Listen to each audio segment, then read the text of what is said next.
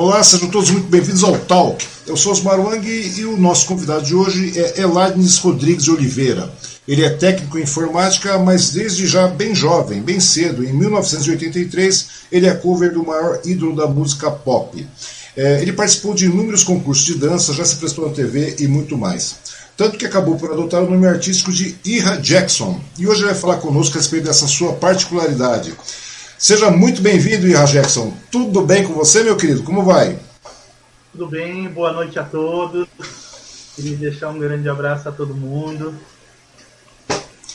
Alô? A todos os amigos, as pessoas que estão agora conectados no Talk com Ira, muito obrigado pela sua participação aí. Peço desculpas aí pelo pequeno atraso aí, mas estamos a agradecer a, a Bill Gates e todo mundo aí, né, que é você sabe como é que funciona esse negócio de update aí de, de Windows de última hora.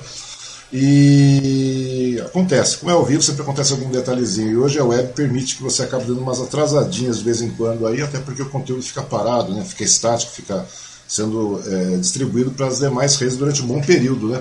Mas de verdade, novamente, meu muito obrigado aí, muito obrigado também pelo Marcos Perrin que fez a sua indicação. E eu falei, acabou memorizando, eu falei, vamos trazê-lo sim, porque você tem muita história para contar, muita coisa interessante, na é verdade porque você está todo aí paramentado, ou seja, você realmente vivencia muito, há muito tempo já a, a, a questão de ser um cover do Michael Jackson. Você tem muita admiração por ele, né? Como é que você começou, Ian? Você é de Mogi mesmo? Sim, é, Wang, eu sou de Mogi, sou nascido e criado em Mogi. Uhum. Tudo começou de uma brincadeira numa pista de dança, quando tinha o baile do Canecão. Sim, e aí, tio... o baile do Canecão surgiu um colega com o nome de Fernando, hoje ele mora na Inglaterra, uhum. com certeza ele está assistindo. Ele me emprestou essa jaqueta preta, pus nas costas e comecei a fazer um movimento simples, assim, de balançar o corpo. E quando fui ver, eu estava no meio de uma pista participando de um concurso de Michael Jackson, e o Marcão, que é o Marco Sim. Antônio, né? Exatamente, o, Canecão, o proprietário do Canecão. É, me chamou para poder fazer essa brincadeira. Eu topei junto ali com o Fernando, ele me prestou a jaqueta, onde tudo começou. É, começou por aí, quer dizer, ou seja. Mas você já tinha grande admiração pelo Michael, não é isso? Sim, eu já tenho bastante admiração pelo trabalho do Michael Jackson. Eu hum. muito me interessei pela forma que ele tem de visual. A dança dele também me chamou muita atenção. E aí, aos poucos, fui conhecendo um pouco do trabalho dele. Aos e poucos, fui conhecendo o trabalho, a dança. O que eu, achei muito interessante, gosto muito do trabalho do Michael Jackson, é que ele, além de ter uma visão, né, uhum. é um visionário, né, e, e além das, da, do, das pessoas, eu achei muito interessante ele poder pensar no mundo, né? Isso eu achei muito interessante. Ele tinha uma visão muito grande sobre isso e, e muito bacana sobre tudo isso. Então, e, mas isso aí, quando você começou, no caso, você está falando é, desse desse evento no Canecão, em questão do Marcão e tal. É, nesse caso aí, porque o Canecão é uma, uma, casa bastante saudosa, né? Muita gente tem, tem lembrança do Canecão, que era ali próximo a Rua Navajas, é Padre João no centro de Mogi das Cruzes, não é isso? Próximo ao diário de, prédio do, do, antigo prédio do Diário de Mogi e tudo mais. Não era exatamente ali perto do, do, do Liceu? Isso, era perto do Liceu ali, onde hoje é os fundos do, supermercado, né? É ali o supermercado Esperança. Exatamente. Ali, colégio Liceu Ex Cubas. Exatamente. O interessante é que muitas pessoas não se lembram dessa, dessa situação em Mogi, né? Porque Mogi mudou completamente, né? Muitas coisas. Eu sou um, eu sou mogiano, eu nasci em Mogi. E eu me lembro de tudo isso, né? Eu vivi, passei, vivenciei, teve noite de bruxas, um monte de coisa na época do, do, do Canecão lá, que o Marcão promovia naquele, naquele tempo lá. Era uma casa bastante conhecida, né? Hoje muita gente não se lembra disso, né? muita gente não se lembra. E por onde você começou é uma situação bastante inusitada, né? digamos assim, para as pessoas que estão nos assistindo hoje, para a maior parte delas. Porque ninguém praticamente se lembra dessa, dessa, dessas casas, né? Mas não foi só ali, né? Isso foi, isso foi antes de 1983, não foi isso? Porque em 83 é que você literalmente saiu como tomou essa, essa postura de falar, não, vou me tornar, um, entre aspas, um cover do Michael Jackson, porque eu gosto muito do trabalho, e você foi se aprimando com o passar do tempo. Isso foi em 1983 ou foi antes de 83, o, o Ira? Então, tudo começou antes, tá? Uhum. A ação toda foi a partir de 82. Uhum. Começando com festinhas, com brincadeira, e aí a coisa daqui a pouco partiu para concurso de dança, aí foi, a coisa foi tomando um rumo diferente. Entendi. Aí para casas noturnas. é, eu comecei a me inscrever em concurso de dança na época, é, Tilt Disco Clube, tinha Itapeti Clube, tinha uhum. Dragão, tinha umas casas noturnas que fa faziam né, os concursos de dança e dublagem, era muito uhum. bacana isso. Por que concurso de dança e dublagem? Porque além de você fazer o trabalho da dança, né, é, tinha alguns trabalhos que o pessoal apresentava aqui com que você mexia a boca e tinha que estar tá bem sincronizado para quem olhasse do palco ou uhum. debaixo do palco é, visse que a, até achasse que você estivesse cantando. Teve uma pessoa que eu lembro que na época bateu no meu ombro e falou assim: oh, parabéns, você cantou bem pra caramba. Eu falei: não, desculpa, mas eu não cantei. Eu apenas estava com a boca gesticulando, é, fazendo como se estivesse cantando. Então, com o microfone, o ensaio é, era tão bem feito que quem olhasse de longe achava que estava cantando. Então, com, é, na época se chamava concurso de dança e dublagem. Foi uma então, parte muito interessante nessa época dos anos 82, onde eu comecei a me preparar para tudo isso. Né? Uhum, porque, em, é, porque nos anos 80, né, nos anos 80, a, a, noite de Mogi era bastante forte, né, digamos assim. Eram casas mais fundamentadas, né, que foi Itapeti, o próprio Canecão, e tinham outras casas. Exato, o Fro, exatamente, o Fro. Né? Dragão Clube. Dragão, que era. que depois veio fazer parte também do, do, do junto com o Marcão, o Marcão acabou administrando isso aí na época, depois, um tempo depois. Tinha bastante casa, na realidade. Nós tínhamos naquela época ainda até mesmo. E era uma. Era uma um período cultural bastante bom em Mogi, porque inclusive nós tínhamos na época, acho que se não me engano, Sons e Sonhos, não é isso? Depois passou a ser Sons e Sonhos, antigamente, antes disso era passou a ser Sons e Sonhos. Nós tínhamos também na, na Rua Ipiranga, nós tínhamos mais uma outra casa depois logo o Marcão transformou a, a, a, próximo do, é, daquele espaço, transformou depois o Estúdio 8. Isso foi tudo naquele período, né? 1980 para 90, daí não foi isso que aconteceu? E daí nós... é, depois teve, teve umas transformações, né? Uhum. Depois surgiu a, bastante o famoso New Wave, surgiu o, o, o, o bem o pop, o rock, uhum. né? O que aconteceu muito teve o Hollywood, o Hollywood teve Hollywood Rock, teve o o Rock in Rio, e aí as coisas foram se mudando, né? Foram mudando. Mas esse período de 80 até 90 foi assim um estouro, né? Da, eu digo assim, posso estar errado, a minha, a minha opinião, uhum. mas as melhores músicas, os melhores produtores, as melhores edições, os melhores DJs, as melhores produções começaram e, nos anos 80. A década de 80 foi uma, uma, uma, década muito rica, no português bem claro mesmo. Né? Em todas as vertentes musicais, artísticas, era, é, acho que a, a, maior parte, aquilo que nós temos ouvido, nós, nós ouvimos hoje tudo mais, não digo nem que é uma, é uma referência, mas são sequelas daquela época, porque hoje é claro que o negócio perdeu muito a o ganho cultural aí. Mas na década de 80, tudo aquilo tinha um peso enorme, né, no caso, porque tudo que era, era conteúdo bom era produzido na década de 80. Em qualquer vertente musical, na, na arte cênica, nos filmes tudo mais, tudo partiu de lá, né, cara, se você for ver bem. E, e, o Michael Jackson também é uma, é uma, uma vertente disso aí, na é verdade, desse, desse período de 1980, década de 80, início de 80, foi uma coisa muito boa.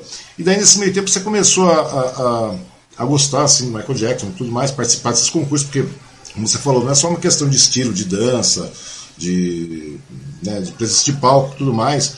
A musicalidade do rapaz lá do, do, Michael Jackson, que é inegável, né? não tem nem como questionar isso. Mas daí o, o, a questão de figurino, porque o cara mudou moda, o cara mudou estilo, o cara mudou tendência no mundo inteiro, né? Isso aí você já via, só estava presenciando isso aí. Isso acabou, é, digamos assim, influenciando bastante pessoas pelo mundo, né, cara? Ah, realmente, é, houve bastante influências do, do, por parte do Michael Jackson, né? É, ele chegou a mudar, a mexer com a vestimenta das pessoas. Teve pessoas que começaram a andar com aquela calça jeans um pouco mais curta, a meia branca aparecendo, o sapatinho uhum. tipo que a gente chama aqui de, de mocassim, né? E aí houve mudança sim, depois apareceram as jaquetas. Uma delas é essa aqui, ó. Uhum. Vou até mostrar para você, né? Aqui tem até o símbolo porque é o que eu falo que é o anos 80, uhum. né? I Love AIDS, eu gosto muito desse símbolo. E aqui também, né? Como te falei, a jaqueta que é da dança da música do Beat.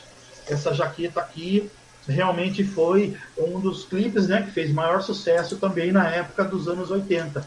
E a luva, né? Também. E aqui é uma, uma luva um pouco mais, é, como dizer assim, uma luva moderna, que está uhum. LED, né? Ela já tem LED na luva, e aí houve essa, essas mudanças todas, né? Muita gente seguiu, queria ter o cabelo enrolado, é, queria fazer os passos do Michael Jackson, e assim, foi muita gente interessada em, em fazer os passos dele, dançar e etc. Né? Uhum. Vários concursos de dança teve em canais de TV, em São Paulo, Rio de Janeiro, né? concursos de danças em Casa Noturna aqui de Mogi, Suzano, Ferraz, Poá, Itaquá. Era uma infinidade, né? Porque Michael Jackson, na, na, realidade, Michael Jackson caiu como uma bomba, né? Ele, como eu te falei, ele foi um divisor de, de águas nessa questão, né? Tanto que, se for sobre Beat It também, por exemplo, foi uma... Realmente partiu os novos naquele princípio de ser um divisor, porque o cara conseguiu juntar... Nesse mesmo vídeo, o cara é, é, é, toma uma dinâmica pop, trazendo elementos de, de, de hard rock para heavy metal, Sim. tudo junto, no mesmo, no mesmo sistema. Isso foi em quando? Que ano foi que, que circulou Beat It? Foi em 1900... É, e o lançamento, acho que desse LP foi, hum. foi no período de 82 para 83. Porque na realidade, é, porque naquela época ele já trouxe. Né? Uhum. Ele tinha nesse álbum Billie Jean, Billet, Thriller, é assim, é os que mais gosto. Depois tem uhum. The Girl's Time, né? Tem é, PYT, PYT, tem uma série de músicas bacanas, né? The Girl Is Mine, gravou com o próprio Paul McCartney. Então era muito bacana. Tinha uma é. série muito bacana no, no álbum dele. E também, como falei, né, as músicas, as roupas é, geraram tendências, né, mudaram até Exato. um pouco moda, né? Exatamente. Influenciaram por demais o mundo todo, de uma maneira geral, né? O cara influenciou de uma maneira geral, tanto na música, na moda, no, no, no, é, comportamental tudo mais. Porque quando você falou de Beatles, daí eu me voltei anos atrás, décadas atrás aí, e daí eu achava fantástico aquela pegada, porque eu sempre gostei de uma música um pouco mais pegada, né, muito mais rápida. E daí apareceu Michael Jackson trazendo Ed Van Halen para tocar, fazer o solo de guitarra, aquela coisa toda. E daí você ia falar, como é que o cara conseguiu mesclar tudo isso, se tornar agradável? E tem um detalhe, né? É, esse álbum mesmo é um álbum que atemporal, ou seja, você ouviu aí em 1982, 83, 84, seja como for, daí você chegando hoje, estamos em 2021, para você ter uma ideia de como é que o negócio realmente continua mudando. A gente vai olhando aí as. A, a, Uh, o Michael Jackson hoje, digamos assim, depois do seu, do seu, passamento e tudo mais, e você vê que, que a influência dele continua bastante eh, veemente, né? É uma coisa bastante legal. E das pessoas, daí, tanto que para você ter uma ideia, hoje mesmo né, continua, né? Continua essa, essa tendência é, com relação ao conteúdo. Você pode ver que são os vídeos, é, uma leva de vídeos mais acessados pelo YouTube e outros canais, outras plataformas aí, o Vivo e tudo mais. Michael Jackson está sempre entre as primeiras é, é, é, colocações, digamos assim, com muitas visualizações, um fã-clube enorme ainda pelo mundo todo. Então, quer dizer, alguém que, tem, que teve essa capacidade de mudar de uma maneira tão gritante, né, quebrar paradigmas e tudo mais, inclusive todos os aspectos, o cara quebrou um monte de coisa, né, cara? O cara foi muito bom mesmo, quer dizer, não tem como. É claro, tem nossos problemas pessoais, mas no geral, Michael Jackson é uma referência. Eu acho que vai ser muito difícil. Estava conversando esses dias atrás com um amigo é, com relação à música. Se você dar uma olhada na minha timeline, tem umas passagens com Michael Jackson lá. Porque não tem como substituir o Michael Jackson, a grande verdade é essa. Não vai aparecer, não vai aparecer outro, outro, é, outro artista que englobe todas essas qualidades que o Michael Jackson conseguiu colocar no, né, durante sua, sua trajetória. Dificilmente, não sei, salvo, não sei, pode ser que aconteça alguma coisa, mas sinceramente, falando da década de 80 para cá, não tem nada que supere Michael Jackson, de verdade. E é muito legal você perceber que, que você se adequou a isso, você gostou disso, e você começou a levar isso de uma maneira mais para frente. Né? Daí, depois de 1983, você começou a participar dos concursos aí que você falou do, do das casas noturnas que, é, que tinham em Mogi e tal, Mogi e região, e daí você Sim. ganhou muitos concursos. Quantos concursos você participou? Você tem uma ideia de quantos concursos você tem participado nesse meio tempo? Na época, Wang, é, teve, assim, eu participei de praticamente 15 concursos de dança. Uhum. De 15 concursos de dança que eu participei na época, eu tive a felicidade, graças a Deus, Deus me abençoou, a conseguir ganhar 13 concursos de dança em primeiro lugar. Você ganhou 13 concursos em 13, primeiro lugar? De 15? De, de 15, 13. entre 15? 15 eu ganhei 13. Rapaz, sério. E como é que você se preparava? Você ficava, você ensaiava? Como é que você fazia esse ensaio? Você, você ensaiava em casa? Você ouvia constantemente? Porque na época você estava. É, isso foi em 1983, tá? Que idade você tem, o, Oi, Hoje eu tô com 53 anos. Exatamente. Então, quer dizer, naquela época você era garotão ainda, né? Sim, sim. Bem garoto, jovem. bem bastante jovem. Sim. Na verdade, continuamos bastante jovens, né? Somos só jovens, não bastante jovens.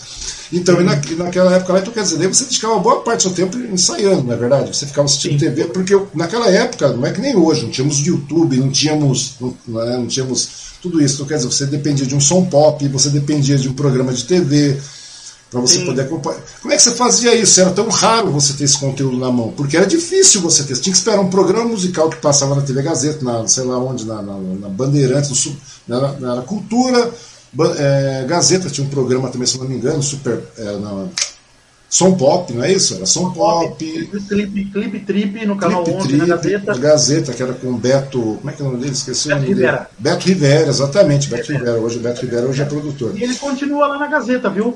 Ele Sim, é ele continua. operacional até hoje lá. Verdade. Então, antes disso. programas, né?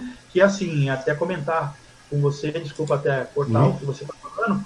É, eu tive uma passagem de trabalhar durante 13 anos na Rádio Jovem Pan como técnico de informática. Uhum. E por um acaso, ali nas galerias, ele tomava o café. Aí eu encontrei com o Beto Rivera, falei para ele que estava na Jovem Pan, já fazia mais ou menos 5 anos, e a gente começou a conversar, criou uma amizade bacana. Ele me chamou até um dia, oh, passa lá, vai lá para conhecer como é que é a, a TV, a rádio também, Gazeta, e uhum. até hoje temos contatos. Então, o Beto, Beto Rivera, Beto Rivera é uma excelente pessoa. Ele substituiu o Mr. Sam, um programa chamado Realce, você se lembra disso? Sim.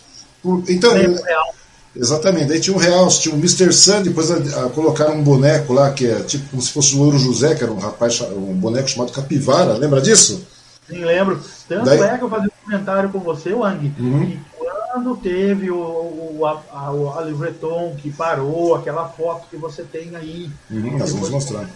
Pode até, vai até mostrar uhum. é, esse momento quem trouxe o Black Juniors para cá para fazer o lançamento do LP foi o próprio Black Juniors e depois uhum. o que aconteceu? Eu fui chamado pelo Nelson Marques, dono da Livreton, para fazer a abertura do show dos Black Juniors. Quer dizer, é meio que a gente preparava o, o palco. Fazer o esquenta da coisa toda, né? Até o, o, a pessoa, os principais artistas, naquele momento, subirem ao palco e fazer o lançamento do LP deles. Uhum. Black Juniors, quem fez a, a, produção de todo o álbum foi o próprio Mr. Sam, bem comentado. E ele também estava na época. Então, porque o Mr. Sun, na realidade, o Mr. Sun lançou várias pessoas, vários artistas aí, Gretchen, mais um monte de coisa. E Sim, é verdade, ele lançou Gretchen. Lançou é Gretchen e tal. E daí o que, o que, o que aconteceu com o Mr. Sun? Inclusive eu participava, naquela época tinha um desenho. Eu era garotão também, pra ter uma ideia. Naquela época era bem garotão. Hoje somos só garotos, mas naquela época eu era bastante garoto.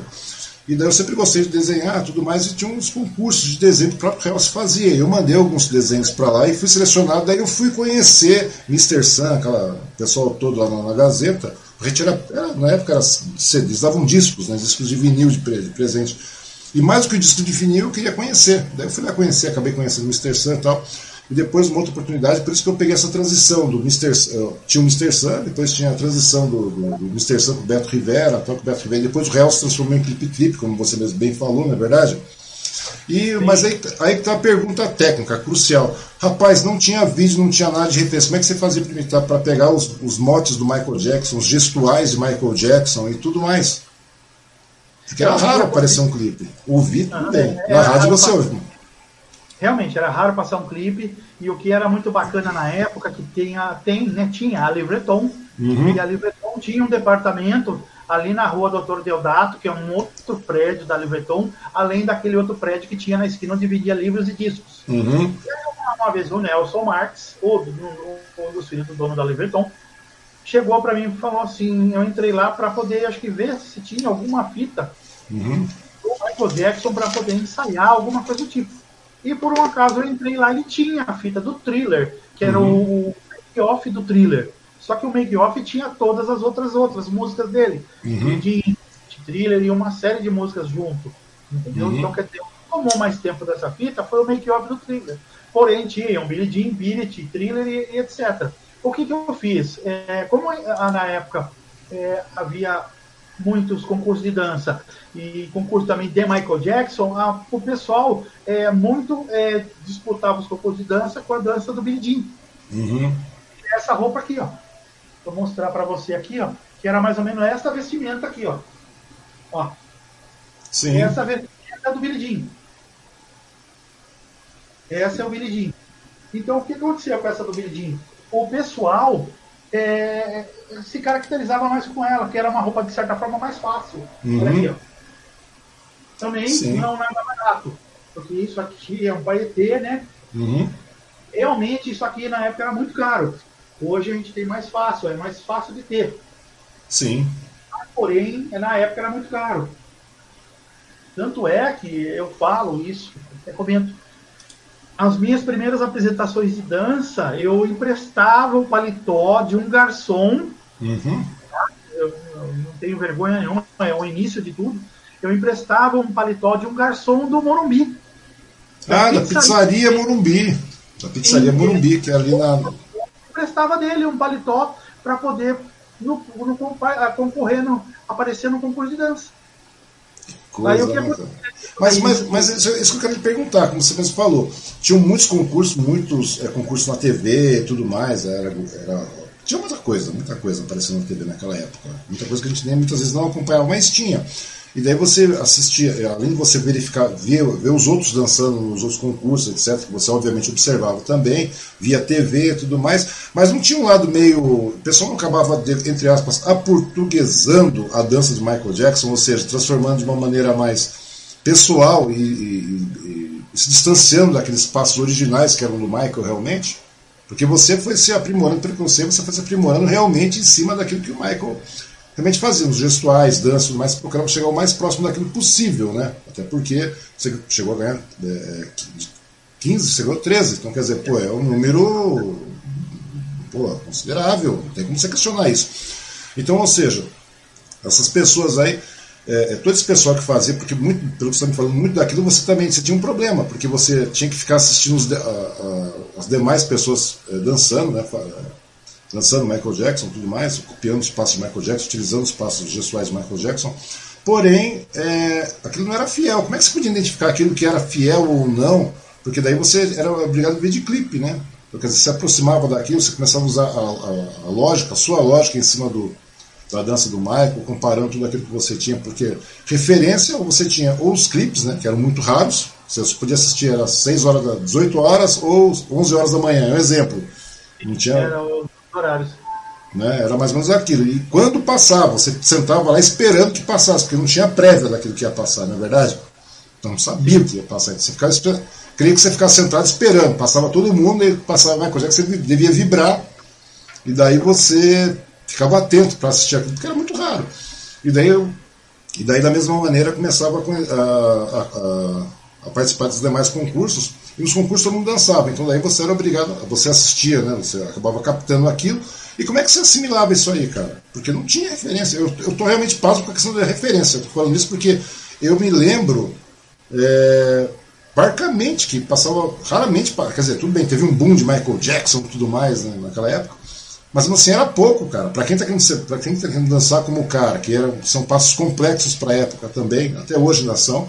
Como é que você fazia isso, cara? Eu tô realmente é uma pergunta que eu fiquei encafifado, fiquei um tempão perguntando. Pô, o cara é, fazia o cara vai fazer cor, vai dançar, vai participar de concurso, e como é que o cara vai pegar os gestuais do cara se não tinha referência? Né? Você, você, tá falando, você tinha uma fita que você conseguiu lá com o Nelson, com o pessoal da Livreton, com o Marcos lá. Como é que você É, os fazia isso? demais, realmente, os demais realmente era, tipo, a gente falava assim, no susto, né? Uhum. Assistia pela televisão, ensaiava o pouco que tinha, e até o pouco que tinha era isso. Aí eu ainda tinha essa vantagem de poder ensaiar lá, porque ele me deixava ensaiar dentro da Leveton, Uhum. antes de fechar o caixa, às 18 horas. Eu chegava um pouco mais cedo do trabalho e corria lá e fazia essa, essa, esses ensaios improvisados lá. E até fechar tudo. Ira, tá me ouvindo? Opa, parece que tivemos uma travada aí. Bom, parece que a conexão deu uma travada, coisa que acontece, né? Ao vivo é assim mesmo, não tem jeito. Bom, nesse meio tempo, vou agradecer o pessoal que está participando aí, para verificar se, enquanto isso, para ver se o IRA volta, né? Vou agradecer o pessoal que está participando da nossa transmissão aqui, né? Tem bastante gente participando, é uma coisa bastante legal. Vamos ver aqui quem está participando no momento. Um momento só, pessoal. Enquanto vamos verificar se o IRA consegue voltar aqui. Se não conseguir, a gente dá uma pausa, faz um reload e manda novamente. Vamos dar uma olhada. Só ver se a gente consegue abrir aqui a transmissão. Bom, agradecendo as pessoas que estão aqui no momento, é o Eduardo Mendonça Fontes, é, o Márcio Amorim. Irra faz parte da história de Mogi, representa muito. Opa, ele travou realmente. Deu uma travada realmente. Irra faz parte da história de Mogi, representa muito no meio artístico Michael Jackson. É, Weber Martins Marques, bacana essa jaqueta. A Jerusa Gomes, Beto Rivera, que saudades do Clip Trip. Weber continua, ótima época, a década de 80, e é verdade mesmo, é verdade, Weber. A década de 80 foi uma época muito boa. Tudo era muito rico naquela época, tudo funcionava muito bem, era muito bom mesmo. É, o Marcos Perrin, amigo de infância, grande Marcos Perrin, através do Marcos Perrin que a gente acabou entrando em contato com o IRA e o trouxemos aqui para para dar essa, essa talk, né, essa conversa, bater esse papo, que é uma pessoa bastante interessante, né? Se você é, partir do, do princípio de que de 1983 até agora, o rapaz está aí firme trabalhando nesse empenho aí com o Michael Jackson, cara, com o cover. Naquela época era muito difícil você ter um conteúdo, né? Ter um conteúdo à parte para poder é, ter referência. É muito legal isso, né? Vamos ver se ele conseguiu voltar. Se ele não conseguiu, Vamos ver, se não conseguir a gente encerra e depois nós reiniciamos a transferência. Nossa transmissão, um momentinho. É, até o momento ele não conseguiu voltar. Bom, pessoal, vou fazer o seguinte. Opa! Bom, pessoal, até o momento ele não conseguiu voltar. Vou fazer o seguinte: eu vou encerrar essa, trans, essa transmissão e vou iniciá-la novamente. Tá? A partir desse momento, depois a gente faz um compilado, né, faz um reload e vai para o YouTube também tá bom? Fazer uma, um reload à parte para o YouTube e faço um reload também à parte para o Facebook, tá bom? E um momentinho só, eu vou dar uma encerrada, vou tentar é, chamá-lo novamente e a partir disso aí é, fazemos a segunda parte e colocamos é, na, na, edição colocamos os dois juntos, tá bom? Vamos aguardar aí, já já a gente está de voltando tá bom? Obrigado até o momento. Opa, continuam chegando os comentários aqui antes disso, vamos ler mais um pouco. É, cadê? Marcos Perrin novamente. Opa, estudamos juntos no Washington Luiz. Falando que são amigos de infância. O Weber está falando que é muito bom lembrar. É, o Weber está falando. Opa, parece que o IRA voltou. Ele está falando que o Windows acaba com a gente. O Windows Update, cara. O Windows acaba com qualquer um, cara. O Windows é uma maravilha para acabar com a nossa vida. Voltei, Opa, voltei, voltou! Voltei, voltei. Realmente, deu uma. reiniciou aqui. Reiniciou. Infelizmente reiniciou. Deixa eu só voltar aqui, eu vou chamar você novamente e a gente vai, vai fazer essa entrada de novo. Deixa eu só trazer aqui. É, está conectado? Estou, já estou te vendo, tá? Estou conectado. Ah, então Tudo perfeito. Certo. Então tá bom, vamos voltar aqui. Ô oh, rapaz, por um momento falei, se, se, não voltássemos, iria encerrar, daí eu faria uma chamada novamente e continuaríamos com a transmissão, cara. Mas ao vivo é assim mesmo, o pessoal tem que ficar consciente disso, né? Isso acontece com todo mundo principalmente com a gente, né, cara? De certa forma, a gente continua aqui é, trazendo conteúdo, mas o interessante é isso, né, cara? O problema, como sempre, é a falta de tempo, a falta de grana, né? E, mas é a boa vontade de querer colocar conteúdo interessante no ar, né, cara? Porque hoje tem tanta, tanta tranqueira rodando por aí, né, cara? E daí quando você quer trazer alguma coisa legal, é, eu tô no décimo, você é a minha décima segunda conversa que eu tenho aqui no Talk, de verdade. Oh, e, e se você der uma olhada, essas dez primeiras conversas sempre foram pautadas, gerenciadas pela cultura. Cultura, tem uma, uma certa área de nostalgia e tudo mais, mas educação, cultura, um monte de coisa. Tem muita gente interessante, muita gente com conteúdo muito bom. Você mesmo é uma figura, pô, é, é bastante conhecida em Mogi, apesar de eu não conhecer ao vivo, né? Mas, meu, é referência. Pode ver pelos comentários aqui, por todo mundo falando. Então é uma coisa bastante legal, cara. Então acho que tem muita gente que tem histórias muito boas em Mogi, Mogi, Suzano, pô. Essa região é um, é, um, é um celeiro cultural muito grande, cara. E você faz parte dela. E é muito legal poder ah, passar isso. Né? E tem mais, nós somos aí jovens de meia idade, né, cara? Que a gente tem muita coisa boa para contar. Que a molecada hoje, infelizmente, não vai ter mais essa oportunidade. É, tá... Infelizmente. Infelizmente. Tanto que nós partimos, vamos partir até mesmo do, do é, a partir do, da questão da história de Michael, cara, de Michael Jackson, muita gente ainda não vai. Essa garotada nova, você pode perceber que tudo bem que ainda tem aquele, aquele, é, aquela estrutura toda histórica de Michael, mas muita garotada, o pessoal de hoje não dá o devido valor para aquilo que ele foi. Né? Tudo bem, problemas pessoais à parte, mas o, o cara tinha. O, o, cara tem um valor histórico em todas as, todas as áreas, como nós falamos, é muito grande. E infelizmente isso acaba se perdendo no decorrer do tempo agora, nessa nova, nessas novas gerações. Você concorda comigo, Ian? É verdade. Infelizmente, é, a verdade é assim: o que eu tenho visto por algumas pessoas uhum. que são nascidas nas mesmas épocas que nós, é, elas tentam passar para os filhos dela, mostram para eles a música, o artista, é, o repertório dele, e aí, logicamente, é muito bacana é, a gente ouvir da pessoa que as pessoas estão se interessando e querendo conhecer um pouco mais desses artistas da década de 80. Uhum. Eu acho muito bacana isso, né?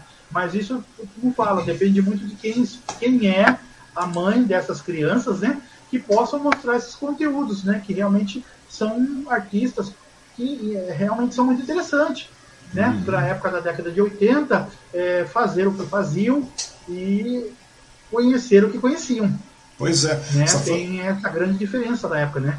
É, os artistas, a gente falava que a gente, que nem no meu caso, que dançava, fazia é, ensaiava pela fita de videocassete na Libreton, uhum. né? A, a, gente meio que o pessoal falava que a gente era meio autodidata.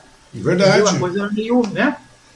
Verdade, você era, era meio. É por isso que estou falando, porque realmente era muito difícil, você não tinha conteúdo, você não tinha referência, quer dizer, tudo que você tinha, você ouvia, ouvia uma coisa, tudo bem. Né, mas você, você, é. você, estava, você participava do gestual de Michael Jackson, então o gestual era muito difícil você conseguir ver em detalhes. Hoje não, você abre tem shows inteiros do Michael, aí turnê completa lá no YouTube e tudo mais, mas naquela época não tinha, cara.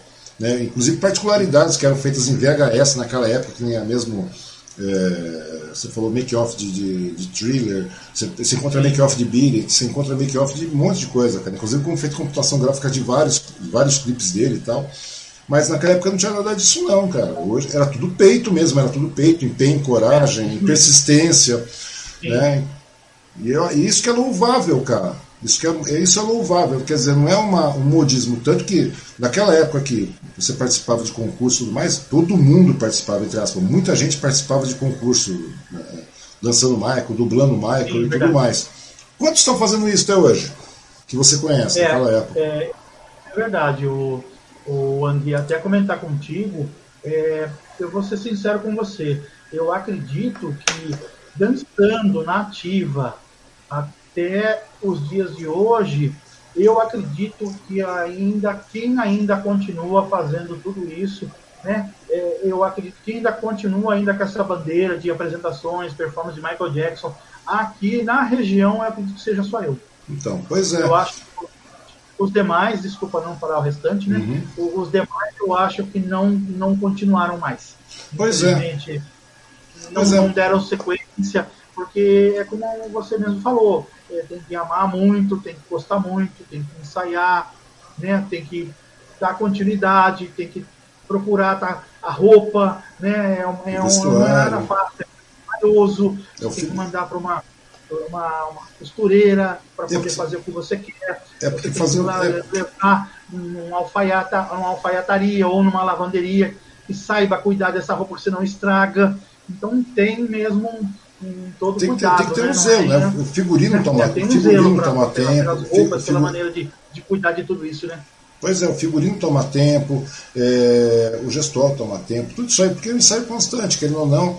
E mesmo, é, a pessoa fala, a cover é 100% igual. Não, não é isso. Não. Não, não, não, não. Não, cover, não, cover é um cara 100% igual. É que, não, é diferente. O cover é uma coisa. Um sósia é outra história. Calma. Vamos entender. Com você. Né, vamos entender bem isso aí. Cover diferença. Isso mesmo, você chegou no ponto que eu queria, realmente, agora você entrou no assunto que eu queria, o cover do Michael Jackson e o, e o sósia. Exato. Bem, bem a diferença. Exatamente. É você entrar nesse assunto, foi bem legal. É, porque o assunto é esse mesmo. A pessoa fala, ah, mas o cara não é 100% igual a Michael Jackson, tá, tudo mais. Ah, não, mas a proposta não é essa, nunca foi não, essa. Não, não é. A proposta não é. é essa, cara. A proposta, meu, Se o cara fosse, fosse ser igual ao Michael Jackson, o cara tava enfiado em cirurgia plástica, o cara tava fazendo um monte de coisa, o cara. Entendeu? Aí é, você tá querendo ser um sósia, é diferente. Um sósia o sósia, o sósia não, necessariamente o sósia não precisa ter nada, ele, ele precisa aparecer com o Michael Jackson e ponto, acabou. Ou com determinada personalidade e tudo mais. Agora o cover não, cara. O cover, o cover artístico, cara, é aquele cara que vai lá, tal, se empenha, é, representa, faz a performance, a performático, né? Então, é isso que as pessoas têm que entender, cara. Então, na realidade, não é, é, é, é simplesmente o físico da coisa, ou você parece 100%. Não, não é isso, não, cara. É você fazer a lembrança daquilo. Tem um rapaz que, que, que canta emoji, toca emoji, o Lúcio Negrão, você deve conhecê-lo. Não sei se você Sim, conhece, ele faz cover do Elvis tal. Cara, o cara é fantástico, o cara é gente boa, ele é pai de um conhecido também, o Gabriel. E agora você fala assim, ah, mas o cara não é 100% parecido. Mas longe disso, tira essa conversa daí de, de, de ser. Né?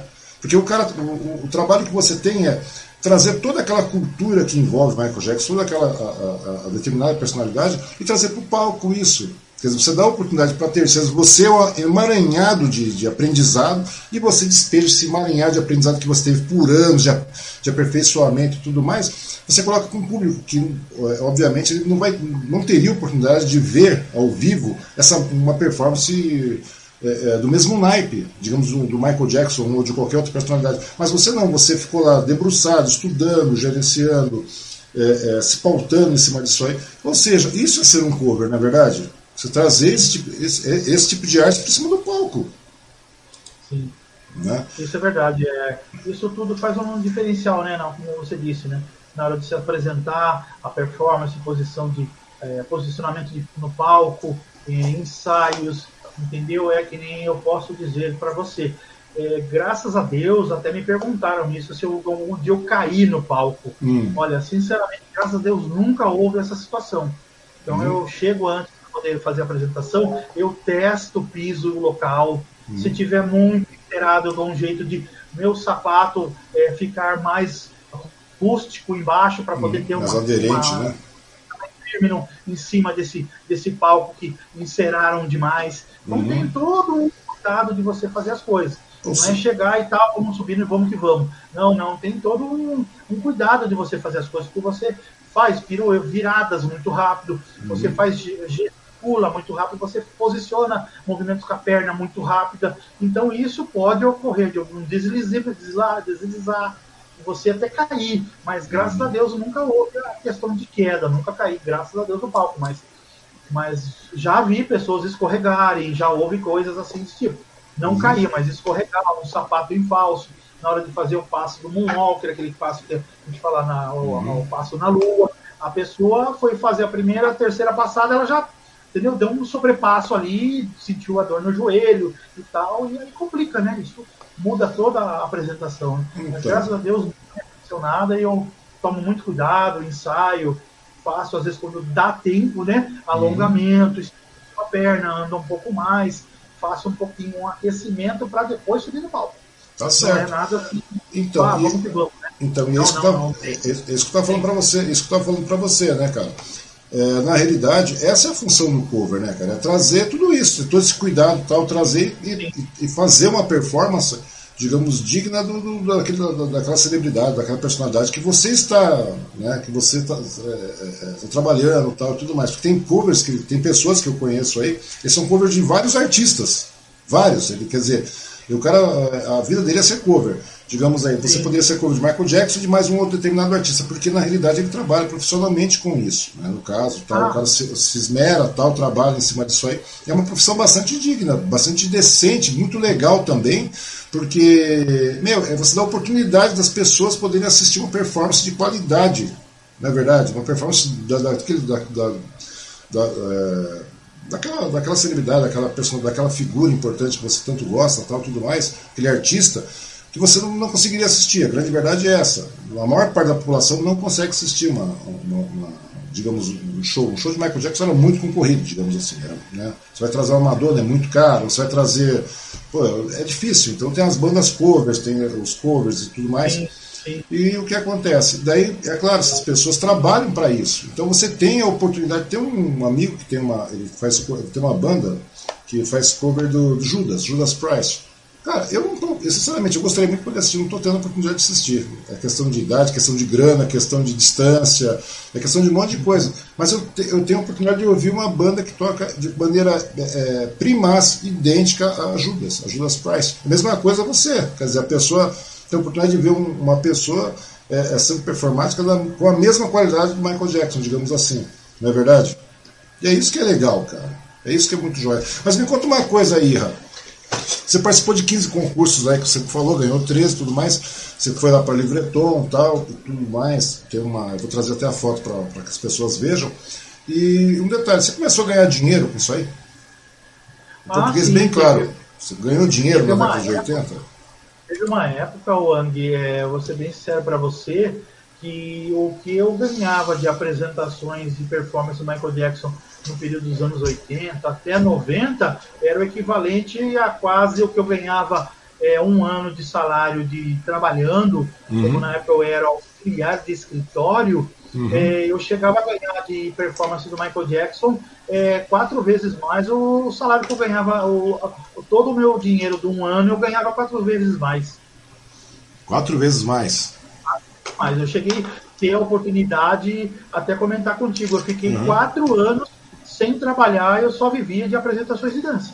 Só vivia de apresentações de dança. Ou seja, mas daí, é, nesse meio tempo, você fazia apresentações apenas nos salões tudo mais, ou você era convidado para fazer em eventos à parte?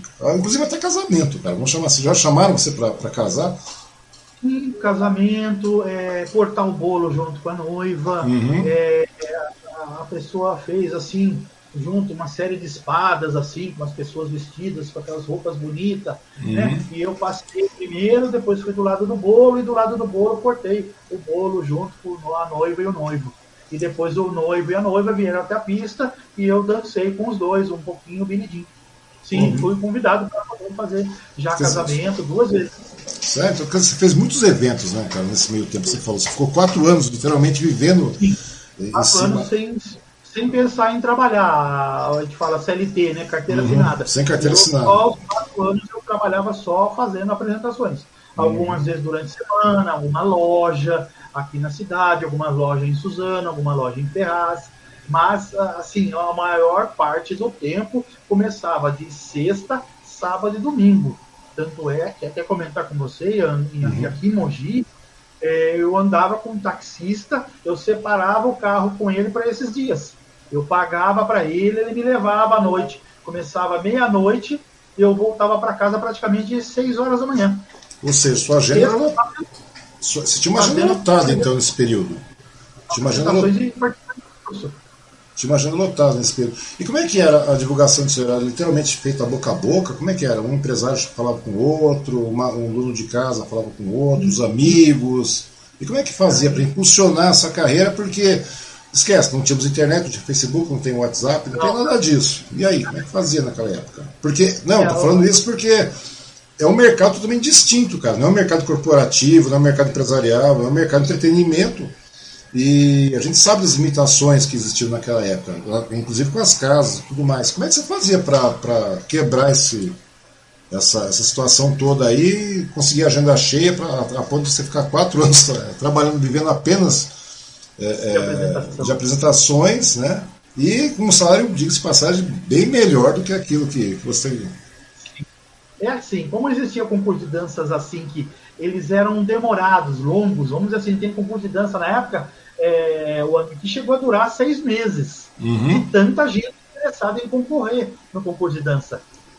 Teve concurso de dança de três meses, teve concurso de dois meses, entendeu? Então o concurso de dança se prolongava. Então uhum. você tinha tempo para participar do concurso de dança e também nos dias que não tinha é, é, na noite apresenta concurso de dança, a pessoa que era o dono da casa falava, ó, oh, você pode vir se apresentar? Ele via o quem se destacava.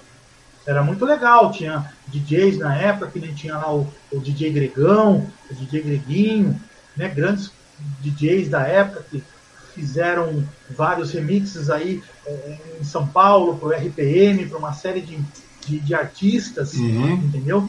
Aí o que acontecia? Esses DJs estavam aqui em Mogi, eles faziam esses concursos de dança e depois, logicamente, eles chegavam para quem eles tinham e viam que Entendi. destacar mais durante todos aqueles que estavam ali, ele fazia essa peneira e chamava para você subir ao palco e dançar. Ou Às seja... vezes você ganhava ou você ganhava alguma coisa ali. É lógico, era uma, uma a gente falava moeda de troca. Uhum. Ele dava alguma coisa alguma coisa para você comer, liberava você para entrar, você não pagava, tinha liberdade para entrar no salão, você não era barrado na portaria do, do salão para entrar. Uhum. Então tinha acordos assim, entendeu? Até hoje eu comento com você, Wang, eu digo para você, graças a Deus, as amizades que eu tenho até os dias de hoje, os donos de casa noturna que tem hoje em Mogi, né? Todos eles, a maioria deles, aonde eu chego quando tem algum evento ou não, eu entro, tenho liberdade de entrar, não sou barrado, eu não, não pago. É, é essa maneira que as pessoas me recebem hoje nas, na casa, nas casas noturnas dessas pessoas. É muito legal isso aí, devido à questão do seu profissionalismo, a sua história toda na cidade. Porque você participava de concurso, pelo que eu estou entendendo, você participava de concurso, os donos da casa verificavam que você estava bem acima da média dos demais, em português bem claro, é isso mesmo, né? pelo que eu sei, é isso mesmo. É, e daí você era convidado a, a, fazer apresentações solo ali, naquele, em algumas Sim. datas, e você, quer dizer, nesse meio tempo você fazia o giro da casa, você acabava sendo conhecido por toda a região, não é verdade? Foi assim que começou então? E daí, e mesmo. E, é, e o legal de tudo também é que você falou, ah, muitas vezes eu não ganhava, eu não ganhava em espécie, né? não ganhava em dinheiro, mas eu tinha algumas mordomias, digamos assim. É, tudo bem, hoje é meio que impossível a gente pensar dessa maneira. Mas naquela época, vamos voltar o tempo aí, você era garotão, né, cara? Bem garotão. Então, bem garotão quer dizer, é uma maneira de você se divertir, porque você está fazendo aquilo que você gosta, não é verdade? Você está fazendo aquilo que você gosta. É, é uma maneira de você praticar também, de você estar tá no palco, porque não é só dançar, é, é, fazer seus ensaios, dançar em casa e fazer aquela coisa toda e tudo mais, mas daí você tem a receptividade do público, você consegue medir o público, oh, isso funcionou, aquilo não funcionou. Tem um monte de coisa que você também vai adaptando durante sua performance, não é verdade? E isso aí tudo você vai trazendo para dentro da sua bagagem. Eu creio que, isso que funciona dessa maneira. Pelo menos é a maneira que eu vejo como seria se caso eu fosse trabalhar é, é, é nesse segmento como artista, digamos. Estou muito longe disso, mas seria mais ou menos isso. Então daí você Quer dizer, apesar de não receber em espécie, em dinheiro, mas você tinha toda essa, essa vantagem de você, primeiro, se divertir, fazer o que você gosta, sim, sim. dançar à vontade, fazer sua performance da maneira como. Aquilo está florando, né? A gente é jovem, bem jovenzão, a gente está com hormônio a mil, gás. Né? Quero daí... comentar com você, Gui, uma coisa uhum. muito bacana, como eu te falei. O maior prêmio de concurso de dança que eu ganhei até, os, até hoje, uhum. quem me deu foi o Antônio, foi o Marcão do Canecão. Era o que equivalesse hoje praticamente acho que 10 mil reais em primeiro lugar. Ele Mas... me deu até falo para você, não tenho por que não mentir. Uhum. Ele me deu um bolo desse tamanho. Eu vou falar a verdade para você, ó, desse tamanho de dinheiro, eu não sabia o que fazer com aquele dinheiro. Tanto Mas... que eu mandei chamar um táxi, que eu estava com medo de voltar para casa com aquele bolo de dinheiro enrolado no elástico. Ele me Imagina. deu um, um prêmio, assim, fora de sério. Até hoje falo, eu recebi um prêmio do Canecão, do Marcão do Canecão. Até hoje foi Memor... um dos maiores. memorável. O Marcão, o Marcão é uma excelente pessoa, né? O Marcão, também o Paulinho, também o irmão dele, né? Paulinho, né? Paulinho. Paulinho isso, o irmão dele. E daí, de... É, depois eu lembro que ele fez. É, eu lembro que o Marcão fez Estúdio 8, depois o Estúdio 8 deu uma parada, tudo mais, depois foi lá pro. montou o, o Vaca, Vaca Louca, Louca, né? Vaca Louca. Isso.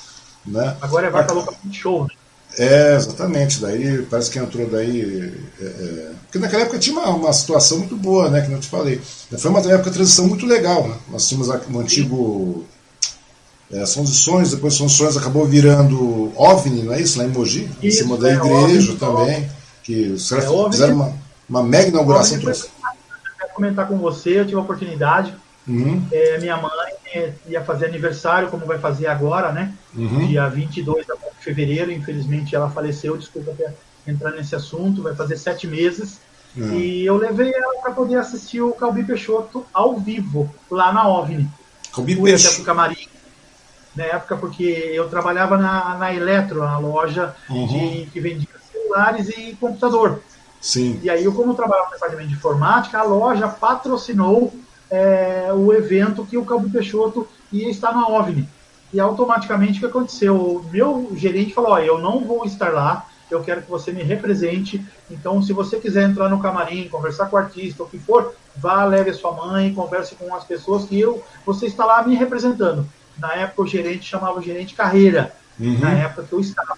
E aí eu fui representar a loja Eletro, e mais aí eu tive a oportunidade de entrar no camarim. Minha mãe deu um presente para o Calbi Peixoto, que foi uma gravata. Ele chegou para mim, olhou para mim e falou assim: Você, seu cabelo se parece muito com o meu. ele, era, ele era um figura, ele era um figura. Como é que chamava? Eu, o Calbi Peixoto, você está pegando um assunto bem legal. O Calbi Peixoto, eu sempre gostei muito do Calbi Peixoto, rapaz, de verdade, não estou mentindo não, eu sempre gostei muito. Eu tenho um lado que você. você é, me, pergunta pro Perrinho. É, pergunta pro Perrinho, o Perrinho me, me, conhece aí de muitos anos, ele, ele sabe como é que é. Eu tenho um gosto musical que. Eu gosto muito de heavy metal, mas de heavy metal década de 80, heavy metal europeu. Mas, cara, eu passei por vários estilos. E Calbi Peixoto é uma, das coisas que eu gosto bastante, cara. E eu vi Calbi Peixoto ao vivo, cara, na. Como é que chama o nome da. da, da na, na rua Ipiranga, ali no centro, de descendo e tal, tinha uma casa que. Tinha uma casa de shows ali, onde depois veio um, um, um, é, um sindicato, se não me engano. É do lado do Riozinho. Tinha... Ah, ali, é o Batuca Jazz. Batuca Jazz, exatamente, bem lembrado, me fugia o nome. Eu assisti Calbi Peixoto lá. Estava com o Licurgo e o. Exato. E o o, se não me engano, o Zé. O Zé, o Zé, o Zé do som, o pessoal chamava. É, era, era o Licurgo, era o Zé, e tinha mais um também que eu acho que era o. Era aqui de Suzano. Mas que seja. Era o Portela também, Oswaldo Portela. Tinha o Oswaldo Portela também que estava, parece que fazendo parte da, da, do Batuca Jazz. E, na, e foi lá que conheci o Cabi Peixoto, rapaz. O cara era uma figura, o cara é uma sumidade, canta muito, cantava muito no caso, mas meu, não tem, não tem como questionar isso aí. E o legal do, da, daquela época, dessa transição, você vê, isso é tudo década de 80, né, cara? Década de 80, que a gente. Era, nós éramos bastante jovens, né? Então, quer dizer, e você está no gás, né? Eu chegava lá, eu cheguei no Batuca Jazz naquele dia, me lembro disso, então não sei dizer qual data, mas cheguei lá, tinha um monte de pessoas de mais idade tudo mais, e eu lá, molecão de tudo, parado de boca aberta, vendo que eu me Peixoto cantar. Ele tava com sobretudo enorme, né, cara? Aquele cabelo. É né? Como ele falou, parece muito com, com o meu tal e tudo mais. E sobretudo enorme, e eu lá, que nem um, sabe, tem umas horas que você parece, mas, pô, tô vendo que eu vi Peixoto, cara. Esse cara tem um monte de história, um monte de coisa boa. Tem, o, cara, o cara canta muito, o cara, meu, o cara manja demais. Eu tô aqui assistindo o cara em Mogi das Cruzes. E daí, quer dizer, sempre ficava, não é que ficava meio deslocado. Eu via que muita gente olhava para mim, deve ter acontecido com você também, né? Muita gente olhando para você, você indo lá no vendo Calvin Peixoto lá, fala, que esse rapaz tá fazendo com o Calvin Peixoto aqui, né, é. cara? E é uma coisa bastante legal, né, cara? E eu acho muito legal isso aí. E o OVNI foi um, um, uma, uma divisão bastante boa em Mogi, né, cara? Que na época abriram, acho que com Daniela Mercury, se eu não me engano, era o Cazu, né, que estava gerenciando aquilo. E daí é, trouxeram Daniela Mercury, então, infelizmente a casa não durou muito, né, mas foi uma. Acho que era muito. É, acho que a OVNI na época para Mogi era uma, uma questão muito avançada, pra, até mesmo para os formatos da, da região, né, cara? É verdade. É, a casa noturna era bem grande, né? Ela tomava todo o espaço desde de, da, da, entrada, onde é o cinema, né? Exatamente. Aí até a parte de cima, que eu também não conhecia, fiquei conhecendo depois, uhum. que é, é, como se fosse um outro subsolo, um outro, uma outra parte de cima, né? Depois que eu fui conhecer, era enorme, aquele negócio lá era incrível. Era gigantesco. Eu... OVNI mesmo, né? Era, era incrível lá o espaço que tinha lá dentro. Então, porque o Cazu é, é, o Cazu é irmão de um, de um amigo meu, né, de um conhecido meu aí, que é Cazu, do, eu ouvi falar dele. da gráfica na época, né? Daí eu fui até ali. Ele é, se não me engano, o Cazu era investigador, era policial, uma coisa assim. E daí entrou nessa de, de fazer, de faz, fazendo parte da OVNI. E daí eu fui lá, na época que eu fui lá, cara, o Cine Urupema estava todo destruído por dentro. Os caras era como se tivesse, é como se estivesse vivendo num túnel de metrô lá dentro, cara. Sabe aquela coisa gigante? Eu fiquei abismado, ficava olhando e falava, rapaz, mano. É, mas é muito legal, são coisas, são transições que acontecem aí, são coisas muito boas. Mas quando você falou desse, você foi lá, ganhou uma grana do Marcão, né? Ganhou um prêmio muito bom, que é memorável até hoje aí. E daí, mas você não ficou só nisso, você começou a participar de mais eventos. Você começou, pô, tô aqui. Você foi pra TV algumas vezes? Como é que foi o negócio? Então, na época, teve a oportunidade de ir no programa Barros de Alencar. Sim, Barros Isso de Alencar. Época, só que aí, é lógico, eu vou ter que comentar com você o que aconteceu. Chegando hum. lá, é, houve a oportunidade de eu chegar com a roupa que eu tinha, que eu preparei, né, o disco debaixo de braço, né, aquela coisa que tinha que ser disco ou fita cassete. Uhum. E aí o das pessoas que estavam na fila chegou para mim e falou para mim: Poxa, é, você vai concorrer hoje aqui? Eu falei: Não sei, eu estou vindo pela primeira vez, vamos ver se deixam eu entrar. E tinha uma fila de Michael Jackson, uma fila mesmo. Tinha brincando. Uma fila de, uma fila de Michael Jackson. Para poder e, e, ter a oportunidade de concorrer com a mocinha que na época era, o nome dela era Lúcia Santos, uhum. e se chamava Michael Jackson. O que aconteceu? Ah, é verdade, eu lembro disso. Eu lembro disso, Macajeca. Que era o concurso e estava liderando né, todo o programa, entendeu? Ela chamava atenção, sabia dançar muito bem, sim, sabia. Não uhum. posso negar para você. Eu sempre soube. Até os dias de hoje ela continua dançando. Eu vejo algumas coisas dela no YouTube, né? E aí o que aconteceu? É, ela praticamente ela estava no programa, ela tinha era o concurso mas continuava fazendo o trabalho dela, concorrendo com todos. Uhum. Aí, uma das pessoas que estavam lá chegou para mim e falou: Olha, eu trabalho aqui, sou junto do, do, do da produção, é, e eu falou desse jeito: Eu, infelizmente, não vou poder deixar você entrar, isso é verdade, porque a sua roupa é mais bonita do que a própria Macajeca. E se eu fazer Sério? isso, eu não posso, porque ela é contratada do programa. E isso já é uma coisa que os bastidores do, da TV, desculpa, mas eu tenho que ser sincero, falar a verdade. Uhum. Ela, continua, ela tem, já tinha um contrato com a TV. Entendi. E essas pessoas que tinham uma vestimenta, uma coisa, entendeu? Não, não entravam. Quem entravam eram os mais simples. Entendi. Aqueles que poderiam ser visivelmente estariam abaixo da, da, da e, daquela entrada com a concura contratada, né, da contratada. Infelizmente, foi o que eu escutei do rapaz. Mas vem cá, mas só pelo figurino já foi barrado? Só pelo seu simplesmente chamar para poder entrar, não podia concorrer. Porque a minha roupa era, dava muito além do que eles esperavam. Achavam que eu fosse mais simplesinho, né? Um paninho mais, mais humilde. Uhum. Não, eles viram que eu fui com uma coisa bem mais sofisticada. O pai ET mesmo, que, eu, que, que depois eu ganhei aqui, da, aqui na, de, uma, de uma pessoa da cidade entendeu? Uhum. Ela me deu o paetê, eu mandei uma costureira, fez o paetê, era caro, era muito dinheiro.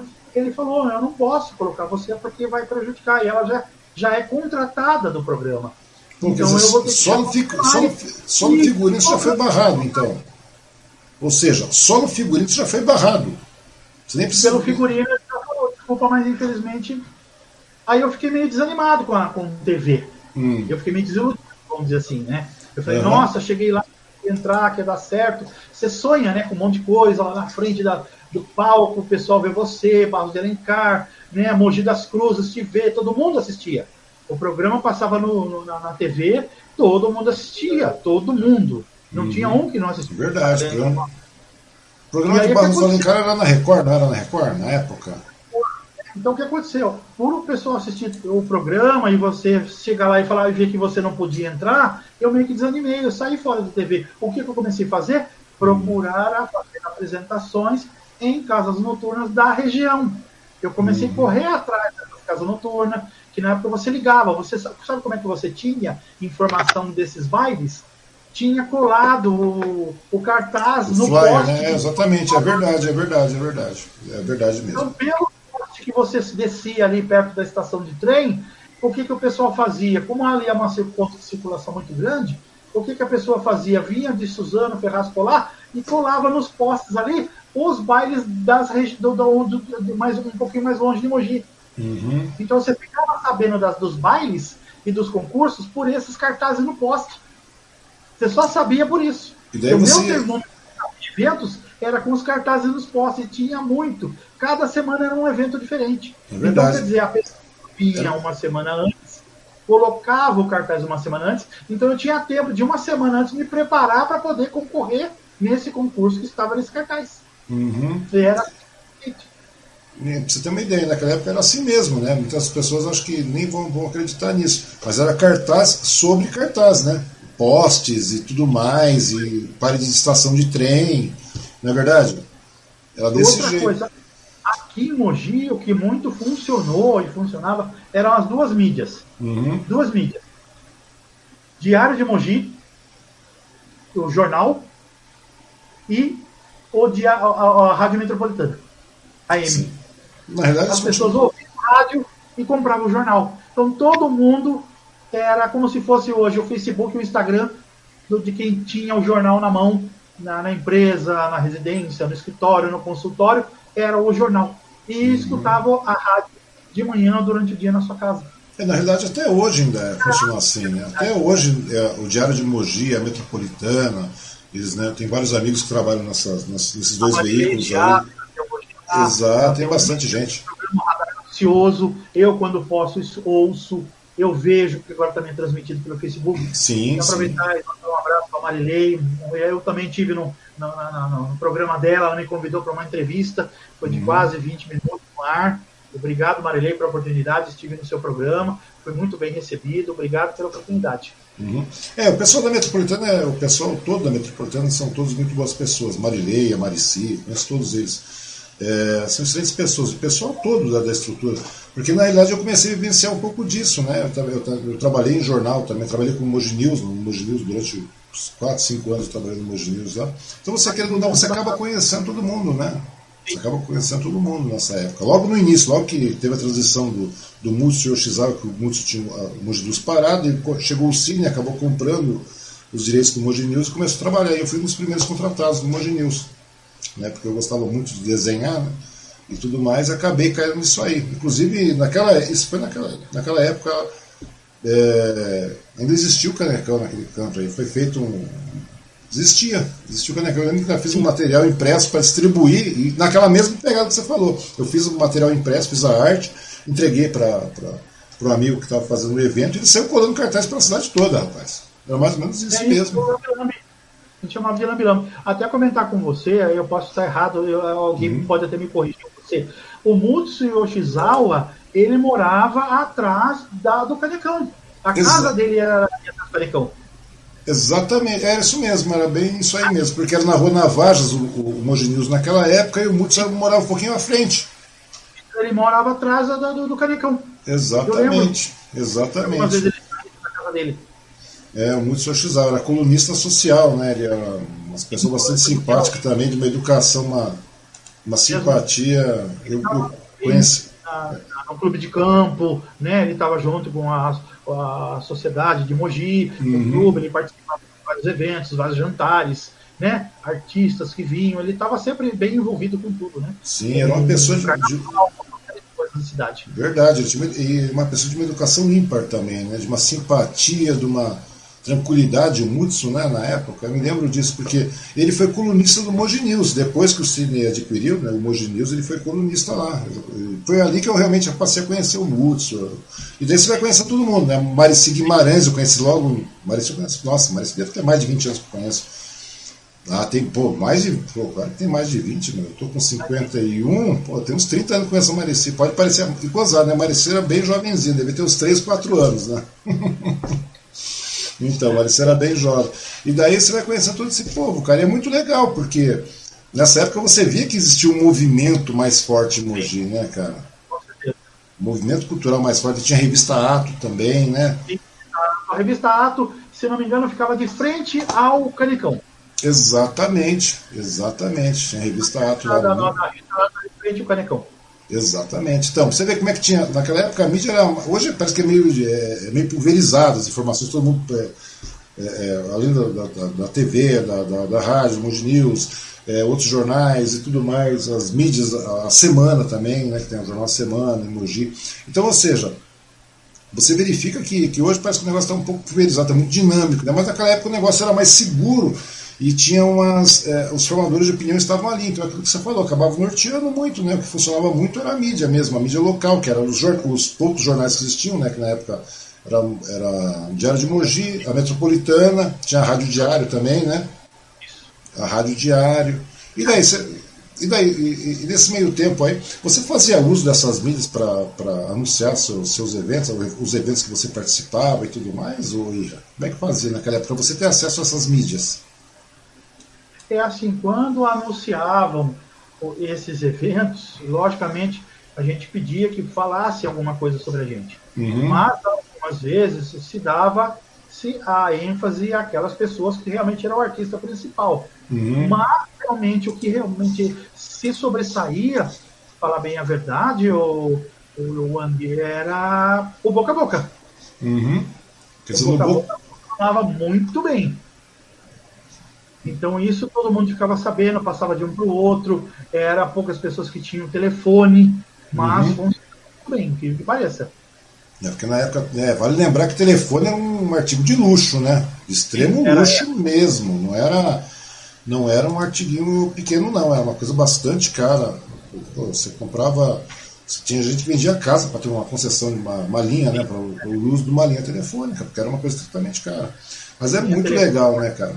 TV colorida, então nem se fale, né? Era raríssimo. Era, putz, você Era- ver, né, cara? Hoje, hoje é muito simples, as pessoas não têm noção disso, né, Ira? Que você chega, por exemplo, os caras falam, já tá falando como é que você ensaiava e tudo mais. Velho, é muito simples. Você tem uma ideia, videocassete era um artigo de extremo luxo. Hoje você tem tudo em MP, MP4, MP, sei lá, mais o que WMV, um monte de coisa. Mas na época, cara, por exemplo, você era obrigado a assistir o vídeo do Michael Jackson, porventura, quando passava na TV, fantástico, essas coisas aí, e você não tinha condição de gravar, eu acredito, porque era uma, videocassete não, era uma não. coisa extremamente cara. É o que eu fazia, Yang, é, é bem assim. Quando eu queria ter um pouco mais, fazer um pouco mais de ensaio em casa, o que, que Uhum. eu fazia? Tinha Katmandu, ali na Paulo Frontin, Sim, é verdade. o. Deixa eu lembrar o nome dele aqui, Família Máximo. O que acontecia? Eles alugavam o videocassete. Um videocassete alugado, sabe quanto custava hoje, praticamente hoje? Hum. 100 reais é, a diária ou final de semana. E para você é. ter 100 reais naquela época, era dinheiro. Claro que era, era muita grana, cara. na época. Então eu, quando um dia eu precisei, como falei, graças a Deus tinha a oportunidade de estar ganhando bem, né? É o que eu fiz. Eu fui lá na Katmandu com o Guilherme Máximo, lembro até hoje, e mais algumas pessoas que trabalhavam com ele ali, que tinha loja de perfume, e a parte de cima tinha a parte de locadora. Eu aluguei o videocassete. Fiquei com ele sábado, sexta, sábado e domingo. Na segunda-feira de manhã eu entreguei para ele. Desculpa. Então, mas, praticamente eu eu fiquei praticamente o final de semana todo ensaiando, nem saía de casa, porque era um custo, era um valor muito alto, né? Esses 100 mil cruzeiros para você pagar de aluguel do videocassete, né? Você vê que coisa, né, cara? E isso que eu tô falando, É, isso chama-se é empenho, isso chama-se é, chama-se empenho, chama determinação, vontade, porque, meu, pensa bem, é é um aluguel, é mais caro que o aluguel um carro hoje, cara, digamos assim. Sim. Um videocassete, ou seja, sem contar que você tinha que ter a mídia para poder tocar ali, ou seja, tinha que ter um, um- um- Na época era Betamax, eu acho ainda, não era nem VHS, Sim. não era? Betamax. Betamax e o VHS. No caso, a época que eu peguei, eu lembro até hoje, Hum. se não me engano, foi um Itachi, Itachi ou Toshiba, Hum. se não me engano, é um videocassete, controle remoto com pilha, tudo funcionando direitinho, testado. Foi esse, eu peguei um Toshiba, levei para casa no final de semana todinho assistindo a, e ensaiando o Biridinho. Vai e volta aqui. Tá bom? Ou seja, era um desespero, mas que procurar. Tentar lá o motor lá, eu dava uma parada lá para para não pifar o negócio, mas era assim, Uhum, para ensaiar. Pois é, então, você imagina aquela coisa, no final você acabava tendo que memorizar isso, era um exercício mental também, né? Sim, Verdade, era um exercício mental, porque não tinha outro caminho para você fazer isso aí. É, e pra você ver como é muito legal. Então, é bom que as pessoas, quando a gente ouve falar por aí, ah, cover de não sei quem, cover de não sei quem, cover de não sei quem, meu, que as pessoas comecem a, a verificar, porque é aquilo que você falou, né? Tinha. Teve uma, tinha uma fila de Michael Jackson no Barro de Alencar lá. E muita gente tentando se aproximar fisicamente, talvez, aquela coisa toda. E não é isso, cara. O cover é exatamente isso que ele está falando, que o Ria está falando. Ou seja, o cara tem que, é, apesar de todas as dificuldades, continuar trabalhando. Naquela época era muito. Hoje é complicado. Hoje é muito complicado, sim. Mas naquela época era extremamente complicado. Ou seja, o cara tinha que ficar alugando videocassete. Ou seja, o cara tinha que primeiro arranjar uma fita naquele do determinado artista. Depois o cara tinha que arranjar um videocassete, cara. Olha só que coisa. Isso. Ou isso, É, e quando não tinha essa condição, quando não tinha essas condições, você tinha que ficar assistindo ou esperando um Fantástico, um Super Pop, um Super Pop não, um Som Pop, ou um, um Clip Trip, ou um Realce, ou seja o que for. É, eram os programas de clipe da época, né? É, de então, manhã, como você falou, ou então você assistia à tarde, ou de manhã ou à tarde. exatamente, uma reprise, era, acho que é 11 horas, depois tocava às 5 de novo, às 17 horas, uma coisa assim. Ou seja, aqueles horários bem esdrúxulos, tudo bem que era garoto, tal, tudo mais, a vida era outra, o ritmo era outro. Hoje é, é praticamente. E hoje é, é, realmente complicado, mas quando você vê uma questão, é cover tudo mais, dá o devido valor para esse artista, né? Porque ele continua é. sendo. Ele, na realidade, ele é, ele é, tão artista quanto. E, na realidade, ele, muitas vezes, na maior parte das vezes, esse pessoal que, que trabalha como cover e tudo mais, é, faz apresentações de covers. Meu, os caras trabalham muito, meu, e geralmente mais é paixão mesmo, cara. Mas vem cá, no começo, só me, me conta uma coisa. Você começou nisso aí, você começou com esse ímpeto e tal. No começo, como é que a família? A família olhava e falava o que para você? Falava, ô, Eladio, você tá meio que varejando, você tá meio que. Como é que foi? Porque naquela época, eu, por exemplo, queria fazer quadrinho, né? Eu sempre quis fazer quadrinho. Eu fui montar uma banda, mas nunca deu certo, porque a gente sempre aproveitava para beber e não tocava nada. E daí eu gostava muito de quadrinho, gosto até hoje, desenhar e tudo mais. Meu pai já achava que isso era coisa de vagabundo. O que, que sua família achava?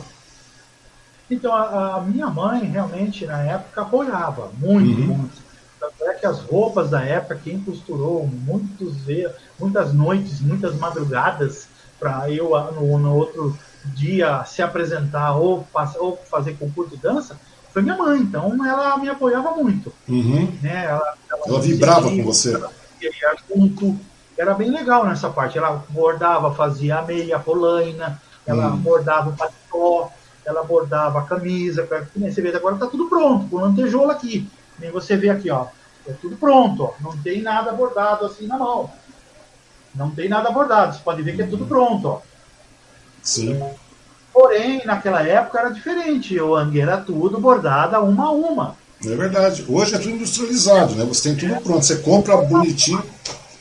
Naquela época não, naquela época. E sua mãe participava, então ela vibrava quando você estava lá. Sim, minha mãe me acompanhava onde ela podia ir, quando tinha algum trabalho durante o dia, é, uma apresentação até entrar um assunto muito bacana, aniversário da Rádio Metropolitana, foi vários anos, alguns anos comemorado lá no Parque Municipal, foi Verdade. muito bacana, naquela, naquela oca imensa, Verdade. aquela coisa grande, com aquela palha assim, ó, aquela volta grande. É, existia, é, é, existia uma concha acústica rústica ali, né? Não é verdade? E ali ah, os artistas vinham de São Paulo e se apresentavam aqui na cidade. Era muito bacana. Eu tive a oportunidade de participar é, em momentos aqui em Mogi, em aniversário da Rádio Metropolitana, é, com o Fábio Júnior, entrou antes, o Kid Vinil, entendeu? As chacretes estavam Isso, isso que eu queria lhe perguntar. Nessa sua. Hoje, Blau, aquele rapaz, o cantor do, da música do Ursinho Blau Blau. Ah, é. Entendeu? Então, absinto, né? Absinto, absinto, não é isso?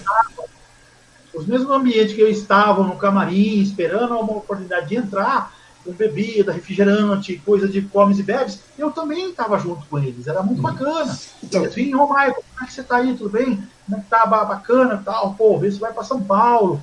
E aí aparecer lá no programa de TV e coisa e tal. Então eu escutava isso de alguns artistas na época, né? É isso que eu queria te perguntar, porque você conheceu muita gente, né? Oi? Desculpa, é eu, isso que eu ia perguntar, você conheceu muita gente do meio artístico, digamos assim, bastante gente, porque você estava, muitas vezes estava fazendo esquenta, você estava fazendo aquela, aquela prévia para a abertura do, do, artista principal e tudo mais, então você conheceu muita gente, porque o camarim está do lado, está todo mundo junto, e nesses eventos a gente sabe, a gente fala, é, porque não é que nesses, a pessoa pensar, o cara estava naquele camarim gigantesco, porque naquela época era tudo aquela coisa, era um camarim só, todo mundo lá dentro, e era o que tinha, não é verdade? Sim. Era um negócio era bem... Mesa no Náutico era assim, era uma mesa enorme, numa daquelas salas que tem lá, que é onde é, é feito, tem a aula da faculdade. Então uhum. eles colocavam uma mesa atrás da outra, assim, uma fileira de mesa, e aí colocava as coisas de beber, coisas de comer, é, drink, uísque, guaraná, tinha cerveja, tinha tudo, tinha tudo. Lanche, se quisesse lanche, tinha comida, um pouco de arroz, tinha um pouco de, de, de, assim, tinha frango, frango frito, acho que se não me engano, frango a passarinho. Então tinha uma, uma mesa com uma série de coisas. Então... Era assim a mesa e cada vinha lá, beliscava o artista, comia alguma coisinha, conversava, encontrava um outro amigo artista, e ali foi que a gente, né, ali é onde eu conheci, se aproximei de alguns artistas, conversei, porque assim, como naquela época é muito difícil de você ter máquina de escrever, máquina uhum. de escrever não, desculpa, máquina de fotográfica. Sim, é, é outra dificuldade também. Depende... Esses, esses momentos, que também era um produto muito caro. Então, Sim. o que aconteceu? Isso tudo ficou na minha memória, mas foi muito bacana, muito bacana mesmo. É, isso que eu vou lhe perguntar em seguida também com relação a esses artistas aí, com relação aos convites que você recebia para esses incentivos, né, que as pessoas falam, oh, você não vai para São Paulo, tal, tudo mais. Eu vou te perguntar a respeito disso em seguida. Mas nesse meio tempo, vamos dar um alô aí para todo mundo que está chegando. Tem bastante gente assistindo aqui no, no, YouTube, tem bastante comentário. Então, nós temos as duas plataformas, depois vamos para podcast ah, ainda. Verdade. E você tá, estava meio. Sala, obrigado, pessoal, de coração. Você... As pessoas que eu convidei hoje durante o dia, é, ontem também, durante a noite, eu quero já agradecer de coração a todos os amigos, amigas. Poxa, de, sabe, eu só tenho que agradecer a todos. Obrigado é por estarem. É muito legal, né? Pra você ter uma ideia aqui, Ana Dávila tá batendo palmas, né? Aplaudindo, o Weber tá falando, continua o Weber aqui. É, a Secretaria de Cultura. É, o Weber. Ele deveria falar. Secretaria, é, sério. Eu até vou comentar contigo. É, hum. O Weber é uma pessoa maravilhosa, tem um conhecimento de informática incrível, é um rapaz que tem visão das coisas. E assim, eu vou até comentar com você, ele é meu chefe do departamento de, de, informática. Pô, que legal, cara. Eu acho muito legal isso quando as pessoas participam, né? Participam, vibram junto. Então, meu trabalho. Obrigado. Ele está falando, você quer Ana, Dávila, a Ana Dávila comentar com você, o Wang. A Ana Dávila foi uma das pessoas que tinha um grupo na cidade chamado Altouch, Altouch uhum. que fazia desfiles na pernambucanas diversas lojas de tecido, é, alguns palcos aqui da cidade, é, Sim Comércio, é, aqui a Associação Comercial de Mogi, ela fez e preparou várias pessoas, várias moças para subir no palco e desfilar na cidade. A Ana tinha esse conhecimento. Muito legal isso, né? Então, quem mais aqui? É, o Weber está né, tá falando que a Secretaria de Cultura deveria investir em festivais temáticos de música e dança dos anos 80. É verdade. Eu ia até, eu até conversar com você a respeito disso depois. Ana Dávila está falando que te adora. O Alexandre uh, Coelho, grande irra, abraço, amigo. O Márcio Amorim, fã, é fã, né? É, Fernando... Então, o Fernando Silva, tamo junto sempre. É, Ana Dávila, fica ter muito batuca. Ela novinha também, realmente são pessoas mais velhas e lindas. É, mas inauguração, o Cazu, né? Quem mais? E vai, vai subindo. Alexandre Coelho. Ana Dávila, quando o Igor participava de um evento, eu colocava em destaque no cartaz, cara. É verdade. Ela está falando é, que quando você participava de um evento. Um grande amigo, um grande abraço, Alexandre Filho. Obrigado por estar na sala aí com a gente. E tem mais alguns aí. Vamos dar uma olhada agora no, no YouTube, que a pessoa fala: ah, você esquece muito do YouTube, cara. Não, não esquecer não. Vamos dar uma olhada lá. É, vamos passar por YouTube agora para a gente dar uma olhada. Bom, no YouTube tem uma pacoteira, rapaz. Tem o. É verdade, cara. Tem o Jardel Canuto. Boa noite. Falando que você, o I é show. É, ah, o Michael Jackson é, Michael Jackson tá aqui também, cara. Hello, what's going on?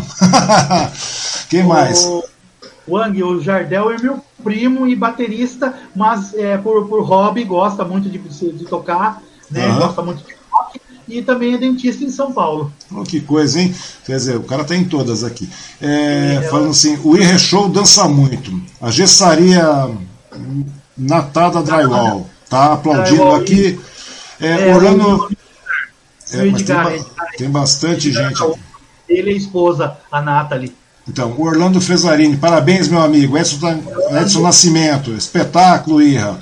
Edson Santana Silva, top. Alexandra, Alessandra Santos, olha ele, Irra Jackson. É, Obrigado, Alessandra Lê. Quem mais aqui? Orlando. A Márcia Vico. Márcia Vico, pô, a Márcia Vico foi minha amiga de, de infância. A Márcia era vizinha aqui, morava no Xangai aqui. Nossa, quantos anos? A Márcia, a família Vico, o irmão dela, o Marco, é, professor de natação, Marco Vico. Poxa, pessoal de muitos anos. Obrigado por todos estarem na sala. Obrigado. Pessoal do Aston Luiz aí, com certeza, do grupo do Aston Luiz, deve estar aí também no, na, na sala. Obrigado hum, por todos. Tem bastante gente aqui. O pessoal, a, Luci, a Luciene, ela faz parte do grupo Obesidade Mórbida Vencendo Desafios. Oi, eu sou Luciene, tenho o prazer de ser amiga dessa fera o Ira Jackson, quem mais? O Paulo Toledo, o Ira é um artista.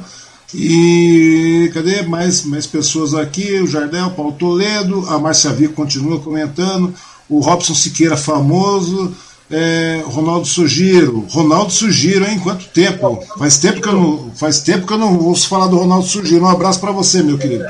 Boa noite, moço. É, Ronaldo Sugiro. É, pois é, o Surgir, eu lembro da época aí que ele andava de bicicleta lá na cidade, rapaz. Andava de Caloi, Caloi Cross, essas coisas todas. Ele gostava. Ele...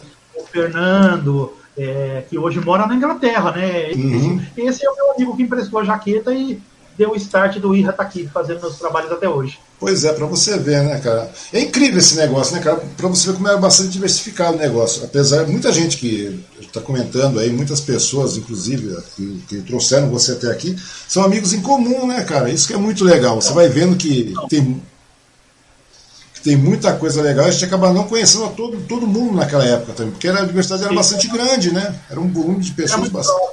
Próximo. sempre muito próximo. É muito Isso bacana é um... o amigo. Isso é muito legal, cara. Eu falo para você, cara, que seu áudio sumiu, hein? Sumiu? Ah, voltou. voltou. Não, seu áudio tinha sumido, agora voltou. Então, mas é muito legal isso. Eu agradecer a todo mundo que está participando, está assistindo. Eu tinha certeza que ia ser uma, um assunto bastante legal, porque você estava preocupado, questionando, você estava meio ansioso ainda, apreensivo. Falou, não, mas vai ser. Como é que vai ser a entrevista? As pautas? Eu falei, não tem pauta, cara. O negócio é ir falando, vamos falar, porque tem muita história. Se for muito redondinho, eh, fica muito engessado e as pessoas. É, eu pergunto para você, você gosta de azul? Daí você fala assim, eu gosto de azul, azul claro ou azul escuro? Você fala azul escuro, ótimo, pô, legal, vamos para a próxima pergunta. Não é isso, é conhecer você. Né? A intenção é conhecer você, é conhecer, porque, meu, por mais que, que seja, muitas pessoas podem falar, não, não é nada, não é isso, não. Não, você é um artista, cara. Você é um artista Obrigado. mogiano e tem que ter, eu acho que tem que ter reconhecimento disso. Com relação à questão da. da tem duas perguntas que eu queria falar falar aqui, né? E o Weber estava falando o seguinte, uma, vou até a, a, antecipar o assunto aqui, porque eu ia perguntar para vocês primeiro sobre os artistas. Vamos perguntar para os artistas, vai. Você conheceu bastante artista e daí muitos artistas falam, pô, você vai para São Paulo, vai para São Paulo, vai para São Paulo, tenta São Paulo, tenta programa de TV. Depois do Barros de Alencar, você deu aquela desanimada com relação a isso, é isso mesmo? Ah, sim, eu fiquei, fiquei um pouco desanimado com a questão TV. Uhum. Aí eu fui atrás da questão do, do, dos concursos de dança. Uhum, mas foi aonde... Mas nas casas noturnas você foi, né? Você foi em casas noturnas de São Paulo, você apresentou por lá. Sim, cheguei a fazer algumas coisas, mas bem pouco. Uhum. Mas a região de Suzano, Ferraz, Poá, Itaquá, essa região, sim, eu, eu fui em muitos lugares, muitas casas noturnas. Uhum. São Paulo foi poucas vezes mesmo. Porque eu também, assim, não dava tempo, entendeu? Para ir atrás de São Paulo. Então, aonde eu conseguia chegar era máximo Poá, Itaquá, um pouquinho mais até São Miguel, entendeu? Eu não conseguia ir muito longe. Então, o que eu conseguia fazer dentro desse período de tempo que eu tinha era esse, esse intervalo de espaço entre Mogi até São Miguel Paulista, as casas noturnas que eu conseguia, assim, informações de onde tinha concurso de dança. Porque você Entendi. não tinha, assim, isso anunciado num jornal, anunciado e, numa revista. E era bastante... Então, e era bastante... Eu chegava, eu chegava para descer na estação de Suzano, olhar nos postes o que tinha da programação da semana das casas noturnas para poder ver se tinha concurso dança. É. Aí eu ia com o dono da casa noturna. Aí que ele via meu trabalho, levava roupa, tudo, e aí eu conseguia fazer um trabalho, ou então ele falava, ó, vai ter um concurso de dança aí, você quer participar? É livre, tipo assim, livre que significa você pode vir dançar até um um, um iê, iê, iê até um seja a dança do ventre, por exemplo, na época, se fosse na época. Sim. Então, eu vim participar. Então, o que eles não chamavam para poder você ser como ser uma atração, eu ia como uma pessoa para participar do concurso de dança na expectativa, é lógico, de uhum. trazer um troféu, ou dinheiro, ou uma medalha, falando que eu consegui de Mogi ganhar o título o concurso de dança de Suzano e voltar para Mogi com a medalha. Falar, olha, eu consegui, disputei na noite com 15 grupos de dança e eu consegui ganhar em primeiro lugar. Então isso para mim era, um, era uma honra, entendeu? Trazer uhum. a medalha. É uma satisfação pessoal, né? Bem, uma satisfação muito grande. E a visibilidade falar, também que você acabava tendo. É muito legal isso mesmo, cara. Então, uma questão também que o Weber levantou aqui é, com, relação a, é, com relação à questão da Secretaria de Cultura. Eu já falei isso com outras pessoas aí também na Emoji. Não seria interessante usar. É claro que é, desculpa. É claro que nós, desculpa, é claro que nós estamos vivendo um momento de pandemia e tudo mais. Mas não seria interessante fazer uma, uma junção dos artistas mogianos, você incluso também nisso, é claro, é, fazer uma junção dos artistas mogianos para promover uma, uma, uma, mostra, uma galeria, alguma coisa, nem que seja em escala virtual, com apoio da Secretaria de Cultura. E depois, é claro, que acabou a pandemia, diminuiu para, para a história da pandemia, acaba não, mas ela passa a ser controlada. A partir desse momento se torna interessante fazer um investimento com todos os artistas de Mogi, por ser um celeiro bastante vasto na questão de cultura e tudo mais, para que possa se fazer a, a para que se possa fazer um investimento maior na cultura mogiana, digamos assim? Você acha que não tem condições de Mogi fazer isso? Porque, o, como te falei, eu sou um cara, eu sou mogiano, nasci em Mogi e tal, e já faz uns bons anos que eu saí de lá, mas eu sempre estou atento a Mogi. Então você vê que a cultura realmente ela acabou sendo um tanto quanto deixada de lado, né? Porque nas gestões a cultura é importante, a cultura é importante, a cultura é importante, mas parece que eles colocam a cultura como se fosse cereja do bolo em cima da, da, do, plano de governo. A cultura tal, parece que a cultura é só para finalizar o negócio. Então você acha que não vale a pena fazer um investimento junto às secretarias de cultura para fazer um, um, uma amostra, alguma coisa que guarde memória desses, desses artistas mojanos de uma maneira. Porque hoje nós temos, você trabalha com informática sabe disso. Dá para montar, um, montar uma plataforma para isso, seja em streaming, como nós estamos fazendo, seja numa, num website, uma galeria virtual de tudo isso aí, para guardar a memória desses artistas mogianos e assim incentivar a juventude, a população mogiana, para que tenha, tenha essas pessoas como tenham vocês como referência e continue alavancando a cultura em Mogi? Como é que você acha? Como é que você vê isso? Eu sei que não tem muito a ver com a nossa conversa, mas é uma, uma pauta que, que me cai né, que o Weber falou a respeito disso e eu acho que vale a pena ser debatido isso aí. Como é que você vê isso aí, Não, Eu acho muito importante poder eh, ter uma ideia e isso ser um projeto para resgatar esses artistas né, dos anos 80, dos anos 70, entendeu? É muito bacana. É uma ideia mesmo que, que eu posso falar assim, né? Pode ser que a, a Secretaria de Educação, é, a Secretaria de Cultura, né, uhum. colocasse isso em pauta, né? Isso pois seria é. muito interessante, esse resgate, né? Porque não é porque hoje em dia se fala muito em retrô e fala muito em anos 80, hoje em dia você também, é lógico, é bom isso, é bacana pra gente. Você ouvir muito em fliperama, você ouviu falar muito em joguinhos dos anos 80, uma série de coisas, né? Os aparelhinhos mais, é, mais simples, que só tinha. Desculpa, que só movimentava para direita e para esquerda, uhum. e você ia com o bonequinho para lá e para cá, mas era o que tinha na época, né? Mas são coisas que muita gente tem interesse, né? Você tem uma ideia, entrando nesse assunto, uhum. é, hoje um joguinho desse que você põe lá left, right, left, right, direita, esquerda, direita, esquerda, tem joguinhos que você encontra na internet a 800 reais. Pois e na é. época não custava, não custava 80, 100 reais um joguinho desse. Não, não custava, mão, não. É, era, mesmo assim era caro naquela época, mas era um preço absurdo. É. Então, é pra você uma ideia. É, você uma ideia. Esses dias atrás eu estava vendo, eu tava, você falou em game, cara. Eu, eu quando garoto, quando garoto eu tinha um relógio, acho que era um Casio Game 30, Game 20, alguma coisa assim, que era um já tinha e tal. Eu, que já era caro naquela época. Eu fui dar uma olhada, acabei caindo num, num, num site de revendedores de, de, colecionadores. Rapaz, cada relógio daquele lá é, é 30 mil, 20 pau, 25 mil, 15 mil num relógio, cara, que custava uma. Sabe, você falou do, do, do, do, do pessoal da Livreton lá. Inclusive eu comprei na época um relógio do filho da livre do, do como é que chama do não é do Jorge Máximo, como é que chama? Esqueci o nome, cara. Marques? Oi? Nelson Marques ou Márcio? Não, do, do, acho que é do Nelson Marques. É, daí o que aconteceu? Daí eu, acho que era filho do Nelson Marques. Ele, traba, ele estudava comigo no, na mesma escola. E daí eu acabei comprando um relógio dele, rapaz, um Cássio 12 Melodias, cara. Era uma coisa muito louca. Hoje fui ver o preço desse relógio para ter como, como Rapaz, de costa. Acho que era oito pau o cara queria ali. Isso o relógio já todo detonado, né? Mas pra você ver. Mas voltando à história da cultura, cara. Você vê, o assunto vai fluindo, cara. Não tem jeito. A gente vai comentando, é muito legal. O, com relação a isso. Porque não é só resgatar a cultura, os artistas da década de 70, de 80, porque a década de 90 já passou também. O ano 2000 já passou também. Então, ou seja, você vai guardando a memória desses, desses artistas mogianos aí entendeu? Desses artistas mogianos. Acho que é uma questão muito importante, muito boa que poderia ser feita. E o custo é muito pequeno. E aproveitar agora que o Caio, Caio Cunha entrou na prefeitura aí, um abraço para o Caio também. É, o que acontece? Eu acho que vale a pena a Secretaria de Cultura dar uma investida nisso aí, porque o custo é bastante barato. Você sabe que é verdade. Tem um trabalho de, de pesquisar, tudo mais, mas tem um trabalho voluntário desses artistas também de ceder esse material, que você mesmo cederia, eu tenho certeza disso.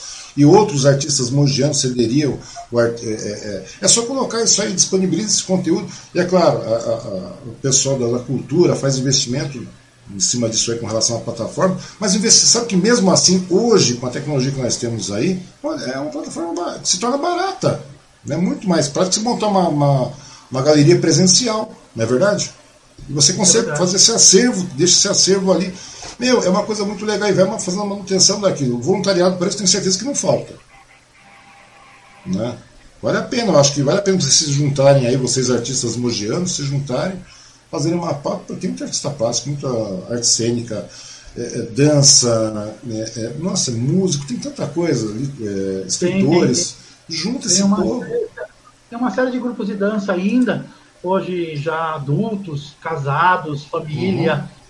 Fazem, participam de concurso de dança na cidade, se apresentam, até comentar eh, junto a ter oportunidade, tem o flashback no parque. O flashback uhum. no parque feito lá no Parque Centenário.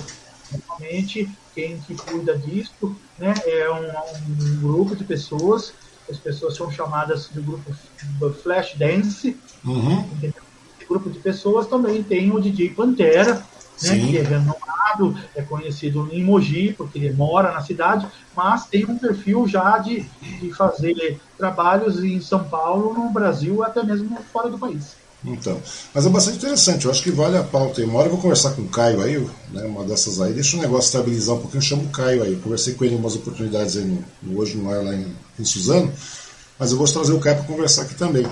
E o Caio eu conheço faz muitos anos. E dá uma investida nesse negócio, porque a pandemia é uma hora de passar. Porém, depois que a pandemia. Passar não, ser controlada. Mas a partir do momento que a pandemia for controlada, nós temos um outro problema que é tirar nossos municípios do buraco, porque os municípios né, tiveram uma queda brutal Sim, com certeza. Aspecto. Então a prefeitura cabe, cabe a, a, aos gestores dos municípios alavancarem novamente a economia, fazer geração de renda, que é uma fator muito importante. Se tiver isso, a cidade para. Mas, ao mesmo tempo, dá para investir em cima da cultura também, porque você não está fazendo nada caro, digamos assim. Então, vale a pena. Mas uma pergunta, vamos continuar nossa conversa aqui. É, me conta uma coisa, nesse meio tempo aí, você, Michael Jackson veio no Brasil, tá, Michael Jackson veio quantas vezes no Brasil?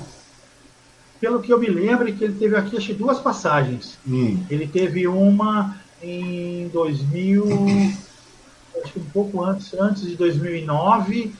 Ele veio duas vezes. Uhum. Ele veio aqui no Brasil, passou por Porto Alegre, Rio de Janeiro, São Paulo.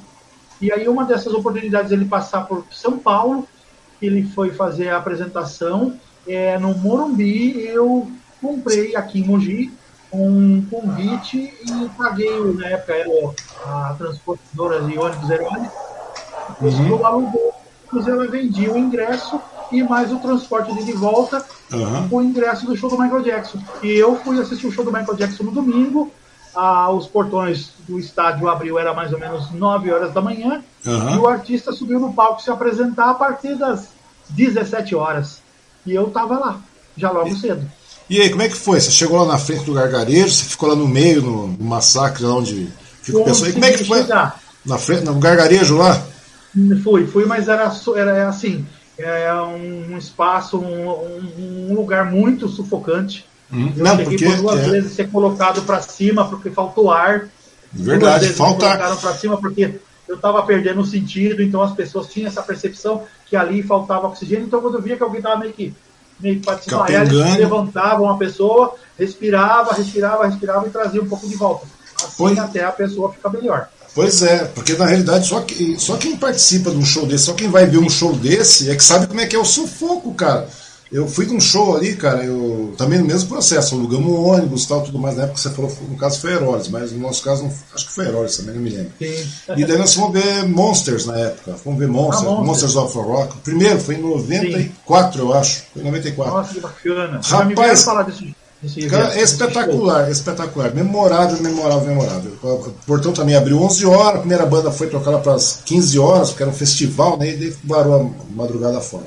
Rapaz, aquilo ali, quem fica naquele meio o cara não consegue esperar, porque aquilo vira um não. mormaço, vira Sim, uma. mormaço, isso mesmo. Vira um mormaço. Cara, minha ja... eu tava com uma jaqueta jeans, eu me lembro disso. Minha jaqueta tava molhada, de puro suor. Porque é suor, aquela temperatura tal. E pra chegar na fila do gargarejo, você chega, cara, com empenho você chega. Você chega na fila do gargarejo, você viu o Michael Jackson daí, alguns metros da sua frente. Como é que foi a sensação? Porque o palco Olha, era bastante foi... alto, né? Foi uma coisa incrível, é um palco alto, né? Da onde eu fiquei Vamos contar assim, uma distância média, acho que de uns 10 metros. Hum. Ok, 10 metros mais ou menos. 10 a 15 metros, eu acredito. Mas foi incrível, sabe? Eu, ele o tempo todo muito sério, não esboçou um sorriso, entendeu? Eu achei muito interessante que ele tinha aquela mágica que o David Copperfield fez e preparou para ele para o show. Uhum. Eu de acontecer essa, esse instante, instante né? Uhum. Essa mágica, essa mágica ele fez um estralar de dedo. Quando eu olhei, ele já estava no outro lado da ponta do palco. Entendeu? Eu olhei quando eu, eu vi que sumiu a luz, ele já estava na outra ponta. Questão de segundos. Quando eu olhei, fiquei procurando, falei, ah, para onde ele foi? Será que ele desceu? Será que ele subiu? Uhum. Não. Ele já estava na outra ponta dançando do palco. Então uhum. eu presenciei aquilo que o David Copperfield preparou para ele de mágica em cima do palco e eu vi e presenciei. É o momento desse, desse instante da mágica. E a sensação, quebrou um pouco a magia? Quebrou um pouco a magia que você tinha com relação ao Michael Jackson? Ou só aumentou aquela, aquela, como chama, aquela admiração, né? É porque eu, não, te falar a verdade, eu fui ver algumas bandas que eu admirava muito quando fui ver no palco, acabou a admiração. Quer dizer, continua musicalmente falando, mas aquela magia acaba. Em alguns casos acaba. Com você acabou ou não? Não, não, eu sinceramente eu, eu achei muito interessante, sendo muito ele é muito sério, né? Ele é muito compenetrado ali, fazer tudo, eu acho que da melhor forma possível, como ele sempre foi perfeccionista, uhum. eu acho que ele era o perfeccionista que era. Ele era, com certeza, imagino, porque ele mesmo acho que era exigente com ele mesmo, com todos da equipe e etc. da produção. Então eu vi uhum. que ele era muito compenetrado com tudo que estava fazendo ali. Ele observava todo momento, ficava atento a tudo, olhava para cima, olhava para baixo. Então você via que ele estava ali atento a tudo. Então só, só isso só me, me chamou me trouxe mais admiração por ele. Uhum. Desculpa, o garganta seca. Uhum. Não, se quiser tomar água, seja à vontade. A gente faz uma. Se quiser tomar uma água, seja à vontade. Porque você não vê, mas eu tenho água aqui. E hoje está bastante calor, né? Com o ventilador ligado aqui, mas incrível que pareça, hoje está um pouco quente, né? Não, não, mas se quiser, não, se quiser tomar uma água, sem problema nenhum também, fica à vontade. Entendeu? Obrigado. É verdade, cara. Então, Senta-se na sua casa. Aí, voltando, né, no assunto do. do, do... Da, porque o Michael Jackson, cara, o histórico do Michael Jackson, me, me, me permita, né? É, depois disso, toda aquela história que o pessoal vai, vai escarafuchar a vida de Michael e tudo mais, teve aquele N problemas aí, etc e tal que não, que não vem ao caso, que isso aí não, eu acho que a gente não tem, não tem que ficar questionando o lado pessoal do artista, a vida pessoal e tudo mais. Mas como prof, lado profissional, sim, ele pode ser muito bem é, é, posicionado, colocado, porque o cara era muito sério, o cara era muito compenetrado, perfeccionista ao extremo. Né, ele, inclusive, até um pouco antes do, da morte dele, ele estava cuidando de tudo isso pessoalmente, do, da turnê que ele estava fazendo tudo mais, né? E ele e exaustão, né? Todo mundo que trabalhava com o Michael falava, pô, é um prazer trabalhar com o cara, mas é extremamente exaustivo, porque o cara repete, repete, repete, repete, o cara vai e, e vira e mexe, ele, ele gravava, se não me engano, ele gravava os ensaios, também voltava para casa, né?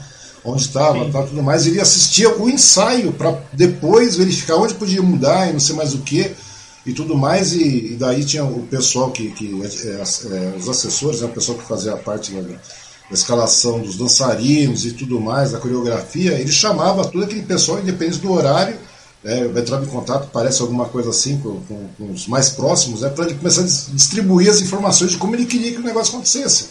Era uma coisa muito louca, cara. O cara realmente era meio obstinado com isso, era, era obcecado com a questão da perfeição, né?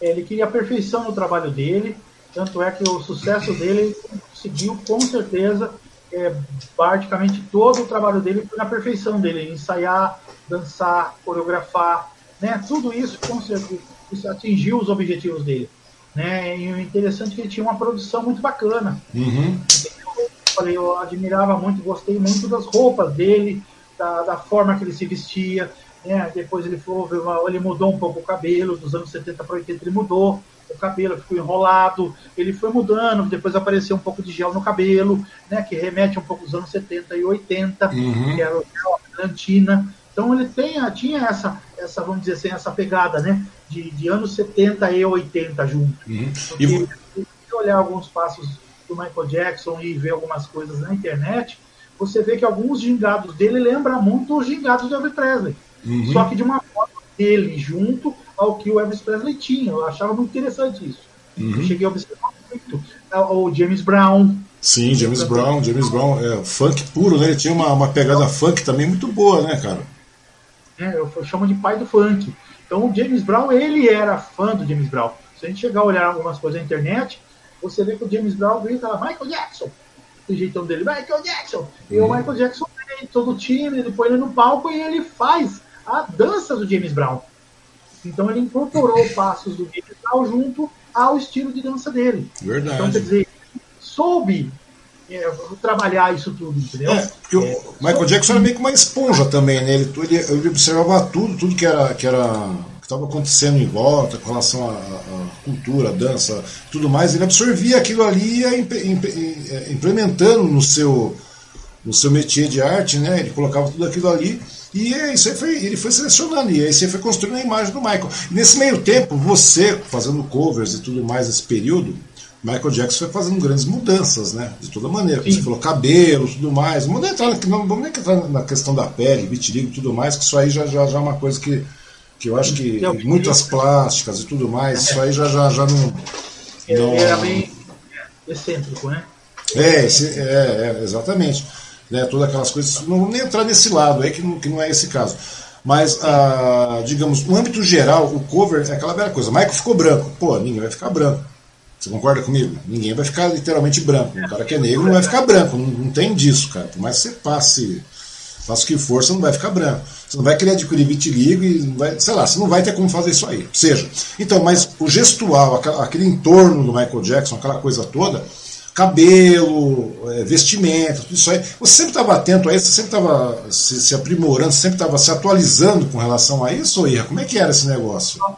Eu vou ser bem sincero para você. O que realmente eu gostei uhum. dele, o trabalho que mais me interessou, o jeito que mais me interessou do Michael Jackson foi o período dos anos 80. Uhum.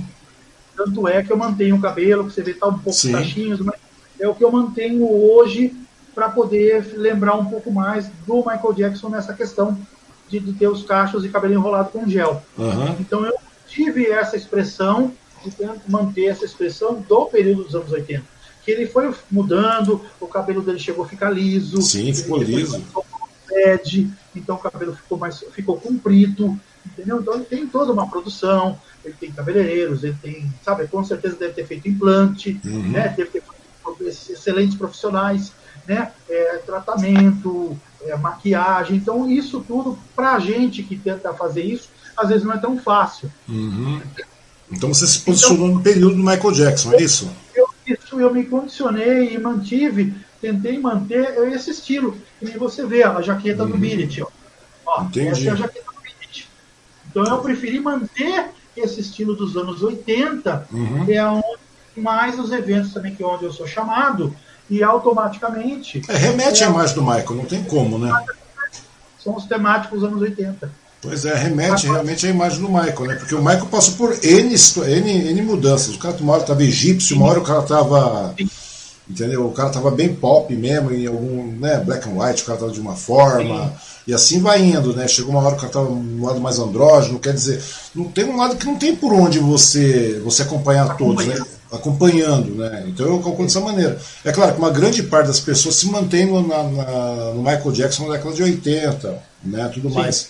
Mas teve, teve, eu vi muitos, muitos covers aí, entre aspas, aí, que se caíam em. É, é eles procuravam cair numa época do Michael Jackson, cabelo liso, mais liso que o meu, entendeu? Michael Jackson, nariz mais afilado e tudo mais, aquela coisa toda. Mas é muito legal isso aí, eu vejo que é meio impossível você acompanhar, porque daí você está querendo viver a vida do cara, não é isso também, né? Não, não, aí, aí, aí, aí, aí Ang, acho que já entra aquela transição que você disse. Aí você já começa a passar a querer ser sósia. Não, e não era o que eu. É, é, porque, é porque na realidade, algumas pessoas que eu vejo, se algumas pessoas que começam dessa maneira, por exemplo, você começa como um cover, entre aspas, e você vai começando é, como um profissional, né, que está, entre, entre aspas, imitando o Michael Jackson, daqui a pouco você vai tal, colocando todos os modos, se você também vai pegando toda aquela, essa transição do Michael Jackson até os últimos dias da vida dele, cara, a pessoa, não tem como você assimilar isso aí. Primeiro porque é uma questão de personalidade do cara. Você gosta do Michael Jackson como artista, etc. Aí você se posiciona em um determinado momento. Agora, se alguém faz uma, uma um acompanhamento disso aí durante décadas, digamos assim, meu, o cara, sei lá, acaba interferindo na personalidade da pessoa, você não acha? Com certeza. Porque você, independente disso, independente disso, independente de você é, é, ser cover do Michael Jackson e tudo mais desde 83, você continua sendo a mesma pessoa. Sim, claro. Né? E agora. E... É assim, a minha preparação, é, Wang, eu sou sincero para você, é a minha preparação de de, como assim, da questão do Michael Jackson, né? É quando realmente eu vou, vou me apresentar. Normalmente é como você está vendo agora. Eu uhum. com o óculos jeito, eu mudei o óculos, é uma armação diferente, mais atual, né? Não moderna, mas atual. Um óculos um pouquinho menor. Então esse é o jeito que você vai me encontrar na, na rua. Mas quando eu vou fazer algum trabalho ou vou fazer alguma apresentação, uhum. aí já começa a ser aí você já... assim. Aí já começa a ser aí, assim. Aí volta. É, daí o Ira entra, volta aos anos 80, não é verdade? Ah, mas isso que é legal, cara. Eu, eu acho. volto para remeter a pessoa a lembrar dos anos 80. Uhum. Porque a, é, é, o que mais me enquadrou e é o que mais me interessou daquela época. Uhum. Então, esse estilo do Michael Jackson do, dos anos 80, que realmente é o que mais é, se aproxima ao, ao, meu jeito de ser para poder fazer as apresentações do Michael Jackson.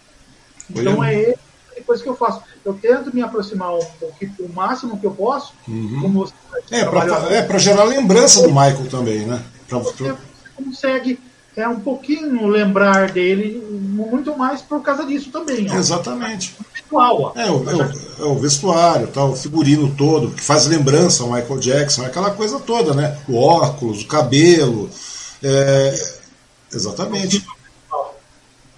Então, então, é exatamente isso, cara. Isso aí que é legal, cara. Isso que essa que é a função do cover, né, cara? É fazer a lembrança do artista em questão, fazer a performance aí, é bem por aí que eu acho que funciona a coisa, né, cara? Não é você tentar viver a vida do cara, né, cara? Tem cara que procura não, viver não, a vida não, do cara. Tem, tem pessoas que procuram viver a vida de outros, né? E daí isso é uma coisa bastante complicada. Já, já, na, na realidade, daí já não tem nada a ver com fã tudo mais. Já vira um desvio de personalidade, cara, eu acho, né? Não é verdade? Você concorda comigo? Você já viu casos de pessoas que que vão, acompanham um artista X, eu sou fã desse cara, não sei o que, dança, canta, sapateia, faz tudo que tem que fazer, vai, veste-se como o cara, tenta fazer mil coisas como o cara, que a gente falei, daí de repente o cara vai pegando todas as transições do cara, toda... e não dá pra você acompanhar. A vida do cara é do cara, não é verdade? A sua vida é sua vida, você não pode querer viver a vida do cara, não, não tem por onde, cara. Mas é muito legal isso aí, cara. Mas vem cá, cara, daí você continuou nesse meio tempo aí. Tem uma foto que vou, vou, é, vou mostrar daqui a pouquinho aí é que você está lá na divulgação de um livro também, né? Você foi lá na, na divulgação do livro do, do, pessoal da Jovem Pan, né? Do dono da Jovem Pan, não é isso? Como é que foi? Você foi de Michael lá também? Fui. Você foi, você foi caracterizado. E aí, como é que foi a receptividade disso aí? Você trabalhou na Jovem Pan um tempão também, né? Sim, eu trabalhei na Jovem Pan de 2000 a 2013. Uhum. tive a oportunidade de um grande amigo que já estava trabalhando lá. Ele é, ele é da área de manutenção Uhum. É a parte de som, preparação de, de caminhão, carros, o Campos do Jordão, é, uma, a, eventos na praia, ele conhecia também um pouco da parte de elétrica, uhum. ele, algumas partes dessa de, de, montagem de equipamento, caixa de som, conserto, essas coisas. O nome dele é Altemir. Uhum. Estava trabalhando lá. E ele me, me indicou para chefe do departamento ela falou que eu precisava de um auxiliar de suporte técnico. E aí ele me indicou, e aí eu fui, fiz a entrevista. Ela gostou do jeito que eu converso, do jeito que eu tratava as pessoas, a calma, a paciência que eu tinha de lidar com as coisas, com as pessoas. Uhum. E aí fiquei na Jovem Pan de 2000 a 2013. E, e aí surgiu a oportunidade de o seu Tuta, né, o dono da Rádio Jovem Pan, que eu tenho uma imensa consideração, um imenso respeito, uhum. uma pessoa assim, ímpar, um conhecimento de rádio e TV incrível, né? É um homem respira isso, viveu isso as décadas de 60, 70 e todas as décadas até os dias de hoje, seu Tuta. Quero deixar um grande abraço e também agradecer pela oportunidade dele ter me chamado para fazer o lançamento do livro dele na, na livraria Saraiva, né, da Higienópolis, em São Paulo, com a roupa do Michael Jackson, onde eu tenho uma foto que você tem aí. Sim. Essa foto estou do lado do seu Tuta e, e ele me convidou. E quando ele assinou e me deu um livro de presente, ele escreveu com a letra dele assim: Eu nunca imaginei que fosse dar autógrafo ao Michael Jackson. Então eu fiquei, assim, me encantou isso. Foi uma coisa bacana, bonita, uma, uma homenagem incrível que ele fez.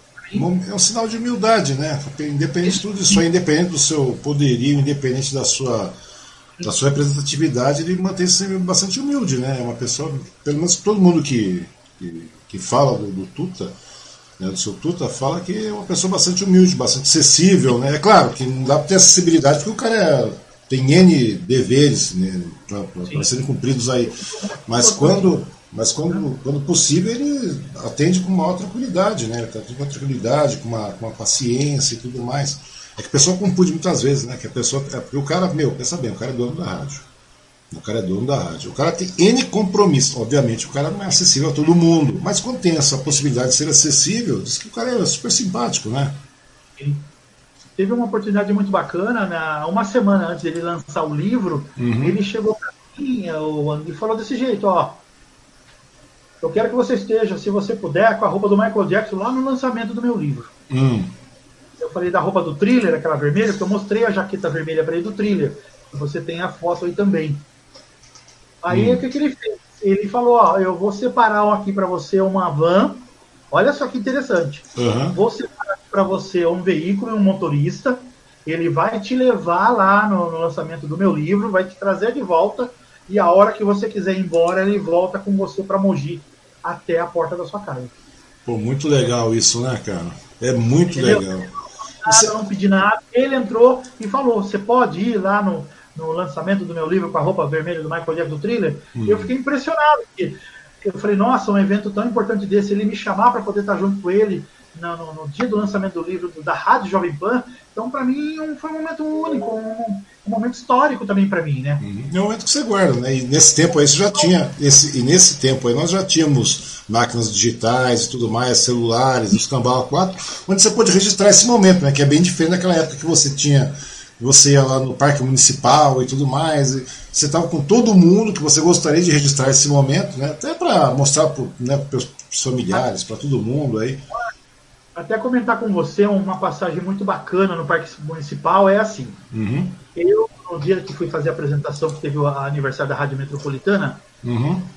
vi de ônibus. Com a roupa dentro de uma bolsa, uma bolsa, a roupa do Michael Jackson tudo numa bolsa, eu me troquei lá dentro, lá na hora e fui, fui, fiz a apresentação. Daí tudo bem. Na volta, o que aconteceu? Eu estava junto com uma amiga e eu desci a pé com ela. Então a gente uhum. tinha esse costume voltar do Parque Municipal a pé.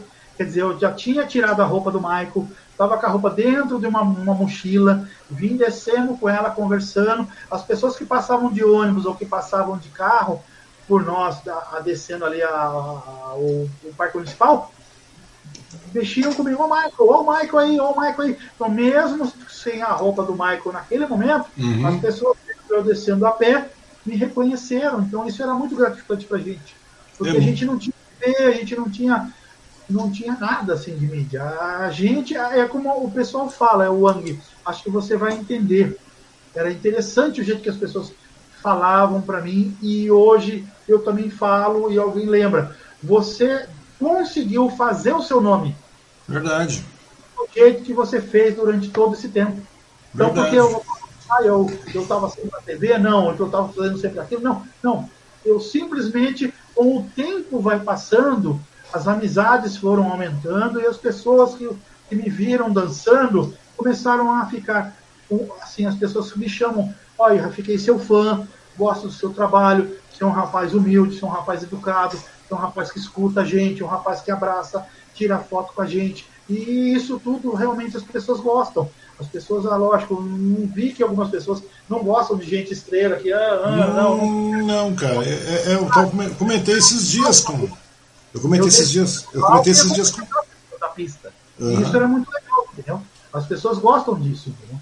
Então, eu, te... eu acho legal isso, esse, essa, esse feedback que as pessoas dão. Pois é, você cara.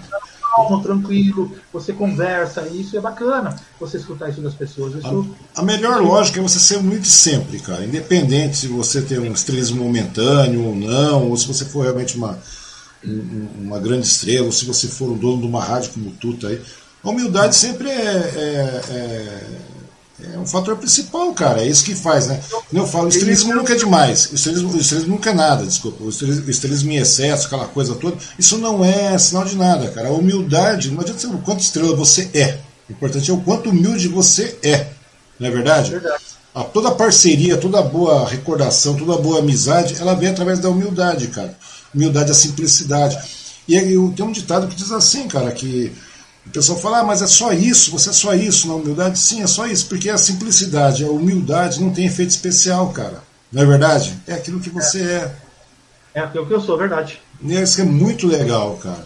Mas me conta uma, me conta uma coisa aí, Irra. Não, vou te perguntar, cara. Na realidade começou Irra, Irra. O Perrinho começou Irra, Irra. Mas que raio, por que Irra, rapaz? Por que, que é Irra?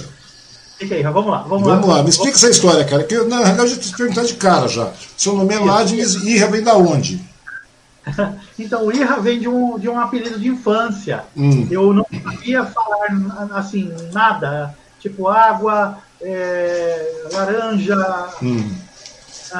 Coca-Cola, não sabia falar nada. Então, tudo que apontava na época para minha mãe que eu queria, hum. eu falava Irra, Irra, Irra, não sei de onde saiu isso.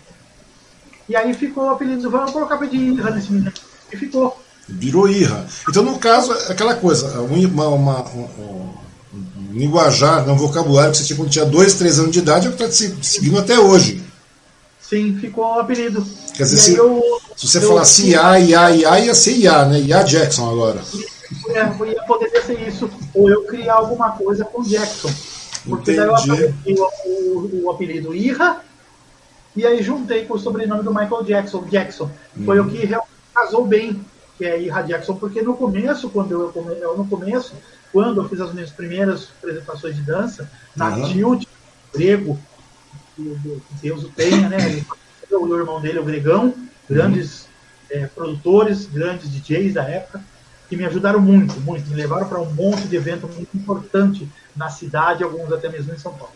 Uhum. É, eu trato a eles também. Infelizmente, eles não são vivos, infelizmente faleceram, né? mas eu, todo o trabalho dele hoje tem na, na internet, tem coisas do Greguinho, do Gregão, então eu tenho todo esse respeito por eles, porque eles me ajudaram muito.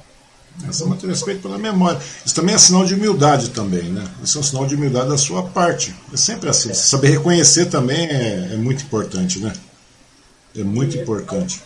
O que acontecia? O, o, essas pessoas que fizeram isso por mim, que me ajudaram a, a chegar, e eu cheguei, o que eu venho fazendo até os dias de hoje, é, foi fruto e espelho daquela época lá. E o que, que aconteceu? O grego, o que, que ele fez? Voltando ao assunto. Ele chegou para mim e falou assim: não, precisamos dar um nome artístico para você. Uhum. Eu não tinha. Aí ele parou assim e falou: hum, deixa eu ver. Deixa eu ver. Aí me olhava, me olhava e falou assim: qual que é o seu nome? Eu falei: meu nome é Elá Diniz. Que já, é, que já é que já é um nome é, da onde que vem lá Diniz também? Vai, já que vamos esticar, vamos esticar. De onde que vem lá Diniz? É o nome tirado do livro de 1940. Hum. Eu, na época, que o pessoal chamava de Almanac, e existia a moça que era dona, dona do cafezal, uhum. né?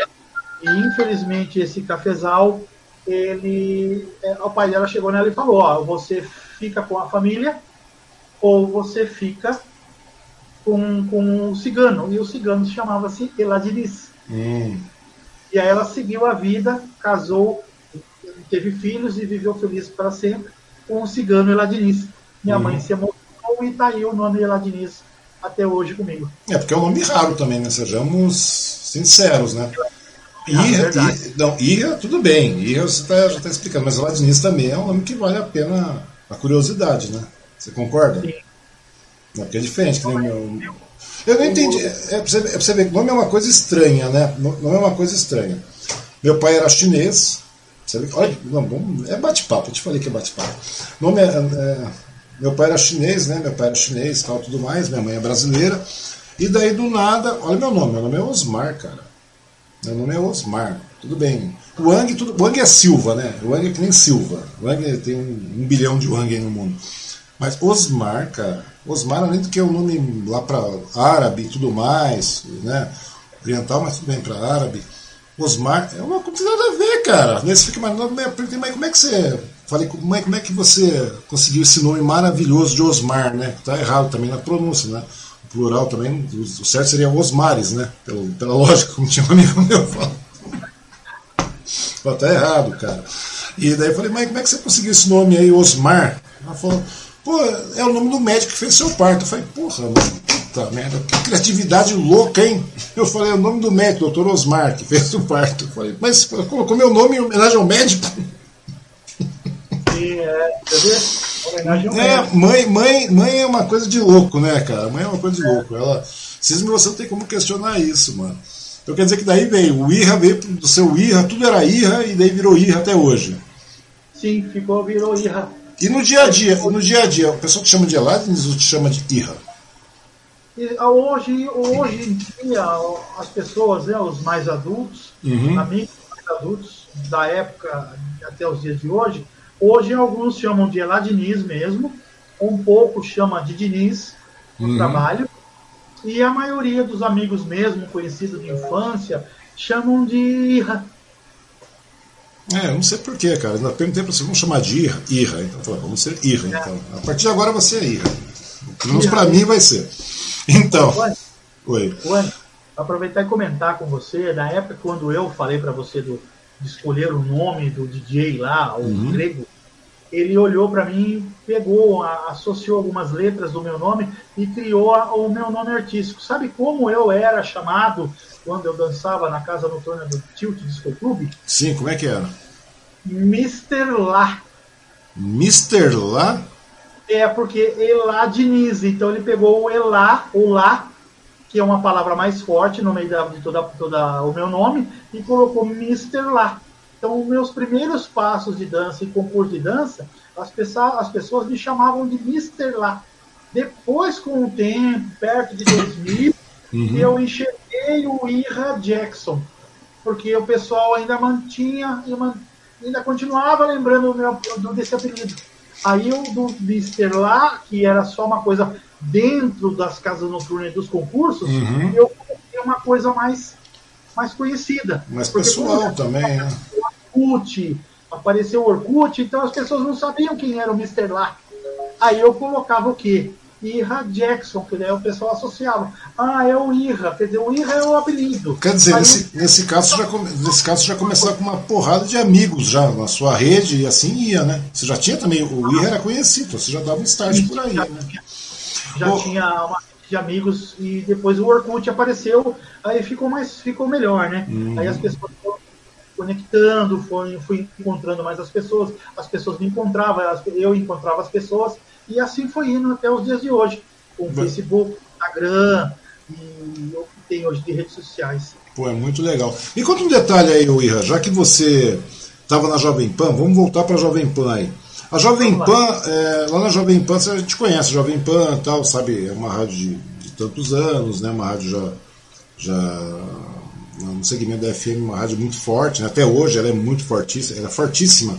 De lá tem é, também. É, o AM também, o mas, o, é, mas, o, mas, mas, é, mas a, a, o FM tem uma penetração enorme, né? não tem por onde a gente questionar isso aí, é inquestionável isso aí.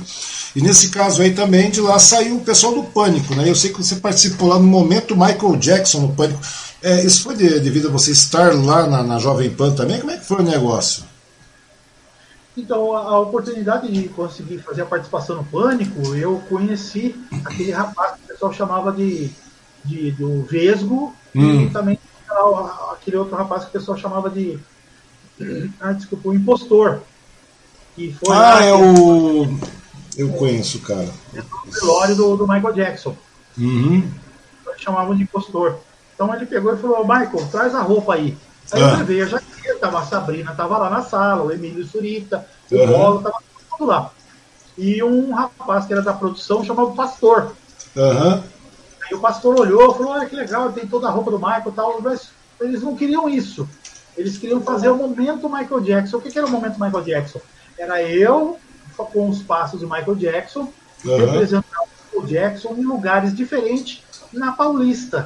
Aí o que, que aconteceu? Eles me trouxeram roupas de outras profissões, como o executivo, o Gari uhum. e, o, e, o, e, o, e o. Como é que fala aquele outro rapaz? O, o, a cabeça do Corujinha, uhum. que era um dos personagens deles também. Então o que, que eu fiz? Eles me colocaram com a roupa de, de, de executivo para dançar em frente a Casper Libero, me colocaram com a roupa de Gari para dançar um pouquinho à frente da Casper Libero com um vassourão na mão, uhum. Jackson, e depois com a cabeça do Corujinha, desculpa, do outro lado da bem em frente à, galeria da rádio. E tinha uma banca de jornal eu representava com a cabeça do Corujinha, que eu vi a notícia que o Michael Jackson tinha, falecido, uhum. e aquilo me abalou e eu comecei a dançar no, no meio da calçada próximo à entrada de uma faculdade. E como é que foi a repercussão disso na sua vida? O nome do rapaz é Daniel Zuckerman, o impostor. É, Daniel Zuckerman, Daniel Zuckerman. Ele, esse cara é, é, muito louco, Daniel Zuckerman. Eu não conheço pessoalmente, mas eu sei que ele é muito. Ele foi no velório do Michael também, né?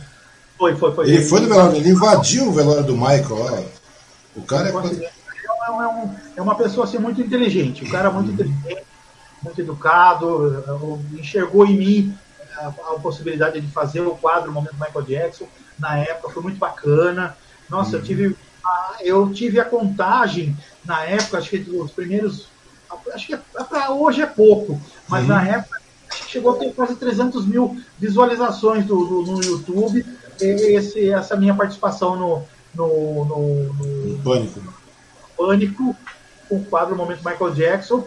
Na época, 300 mil visualizações, acho que em questão de duas semanas. Nossa, muita coisa, né? Porque a TV é uma coisa, a TV é muito violenta, né, cara? A TV é uma coisa muito rápida. O pânico também chegou na, na época lá quando ela, quando ela tava na.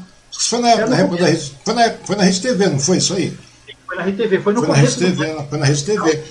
A gente já falava assim, né? Tá bombando, né? Já tava bombando. É, e, e, foi um boom mesmo, né? A transição. Agora, e, e é interessante, né? Como o Pânico é, uma, é, uma, é um programa interessante, né? Ele migrou, ele estava na rádio, continuou na rádio, foi para a TV sem perder a rádio, e agora extinto na TV, o cara continua na rádio com um peso tremendo, né? Eu acho muito legal isso aí. O Zuckerman, se eu não me engano, acho que o Zuckerman participa até hoje lá no programa, não é isso? Milhares de ouvintes na rádio e depois também é, na TV, como você falou, né? Estava hum. um programa na rádio e tinha um programa na TV. Então eles tinham as duas mídias lá, era estourado, era sucesso total.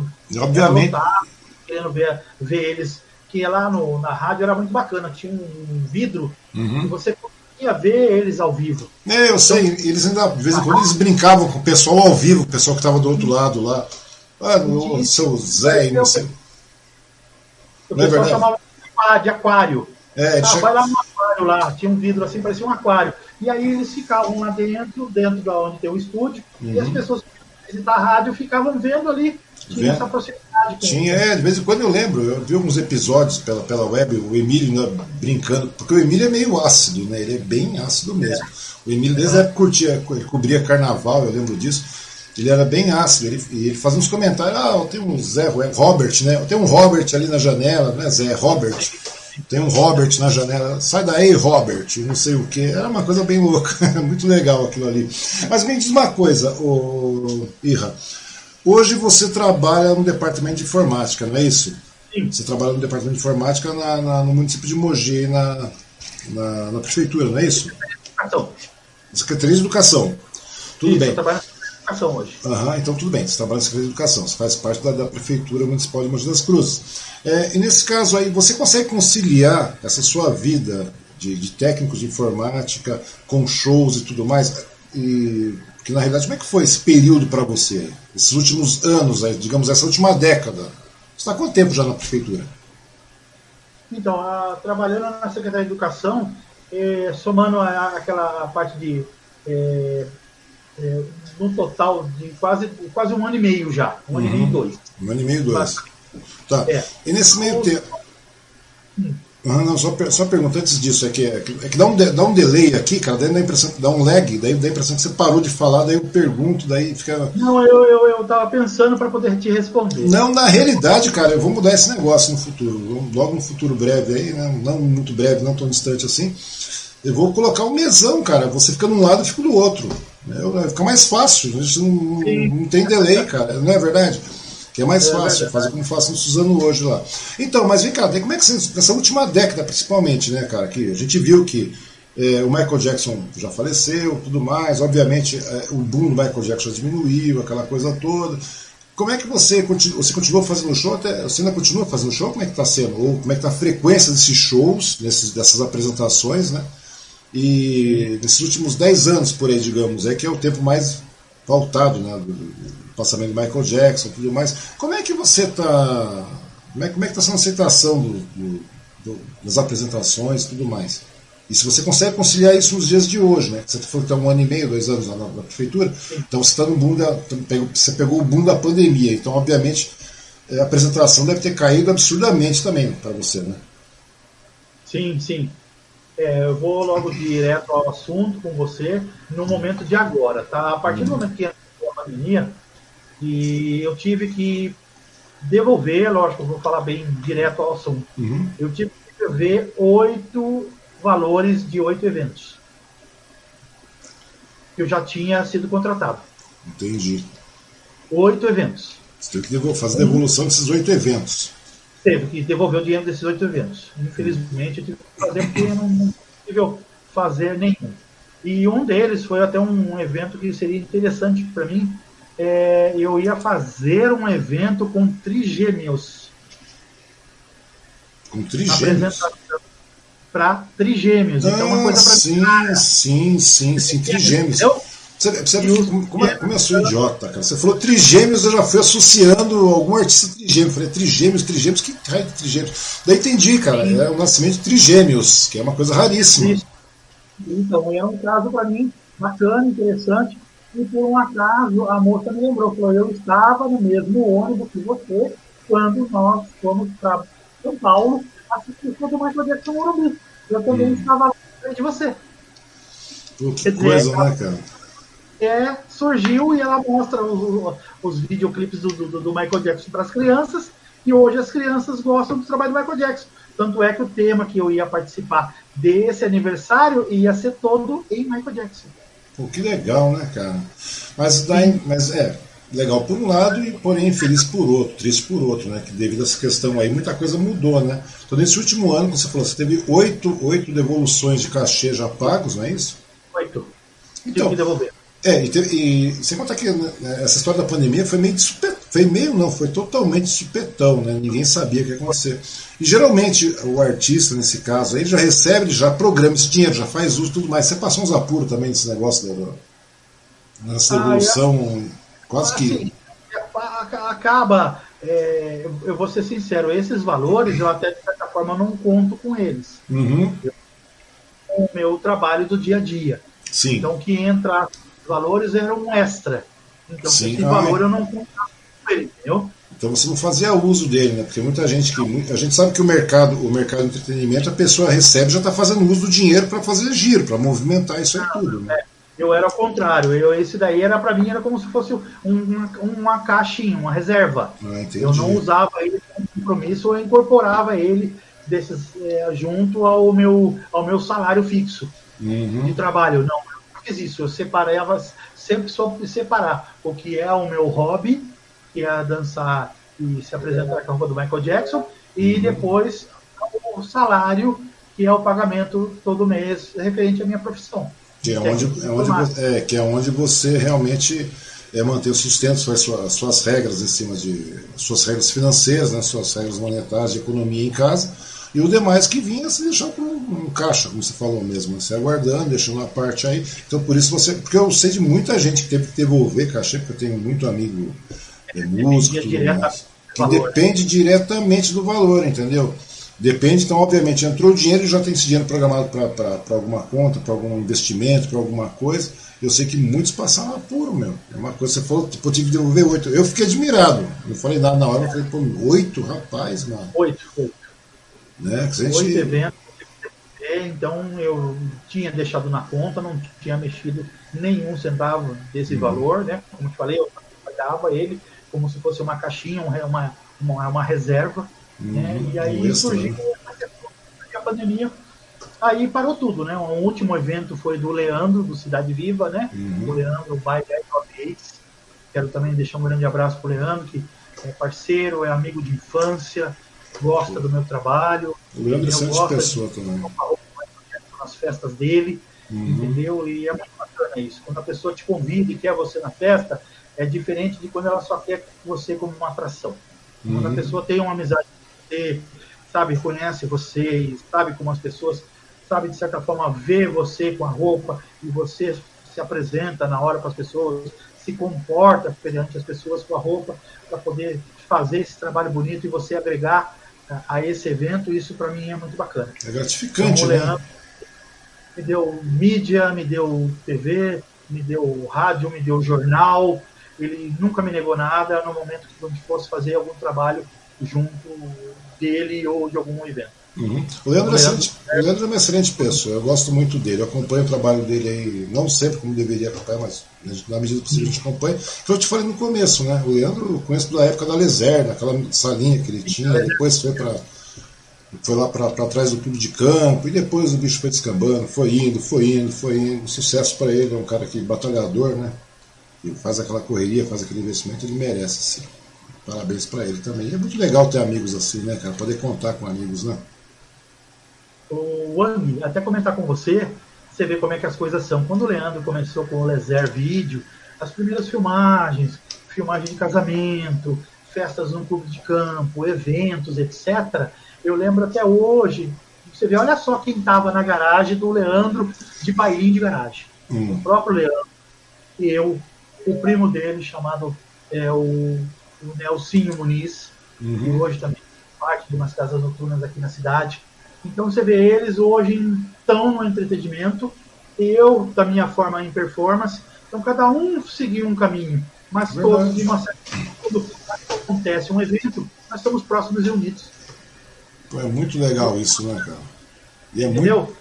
O temático anos 80, o Nelson Muniz, dono de uma casa noturna, sócio talvez junto com, com Orlando Presarini, que hoje uhum. tem a, a, a Nix Bar, e tem também aqui o, a, o, o nome, desculpa, Orlando, eu esqueci a, o que tem aqui no rodeio, a casa noturna do rodeio, uhum. ele tem o trabalho dele junto. Então, você vê, eles simplesmente é, continuaram no entretenimento, mas cada um de uma forma, cada um com o seu talento.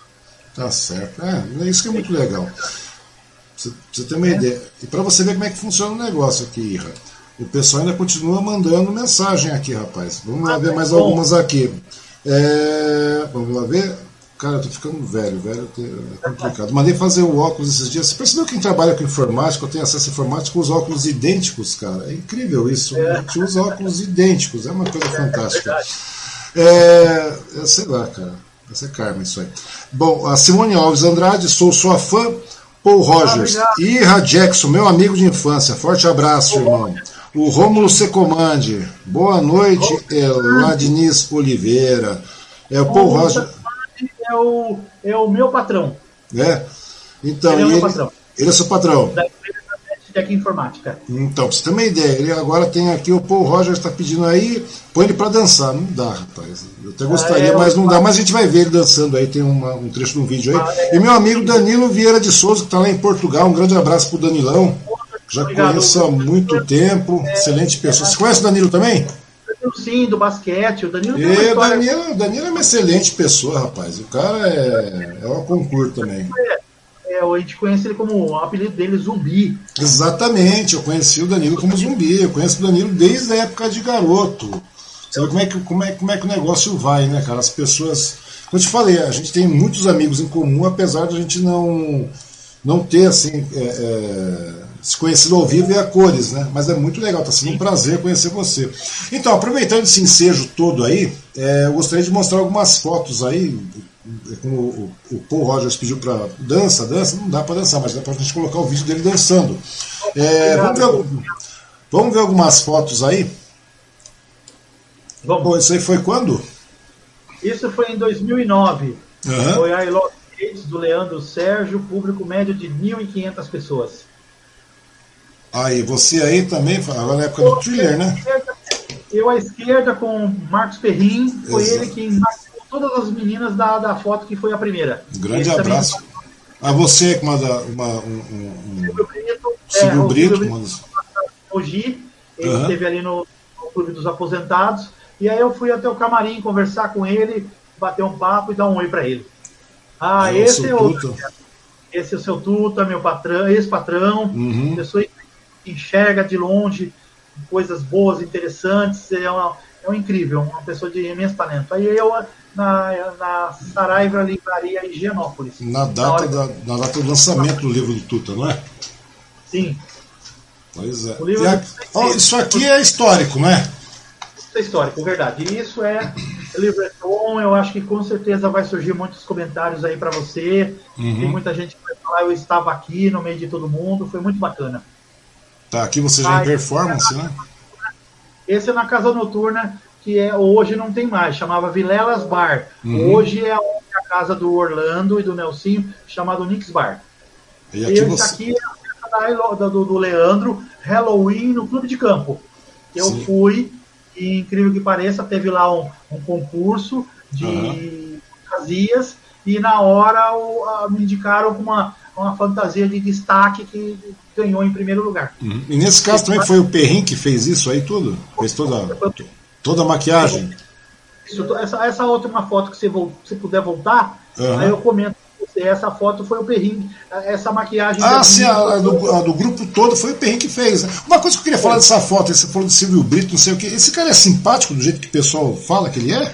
Porque, meu, sim, você sim. vê a simpatia. É difícil. É, é difícil uma pessoa que não é simpática transparecer, né? Essa, esse tipo de coisa, cara. Eu acho muito legal isso.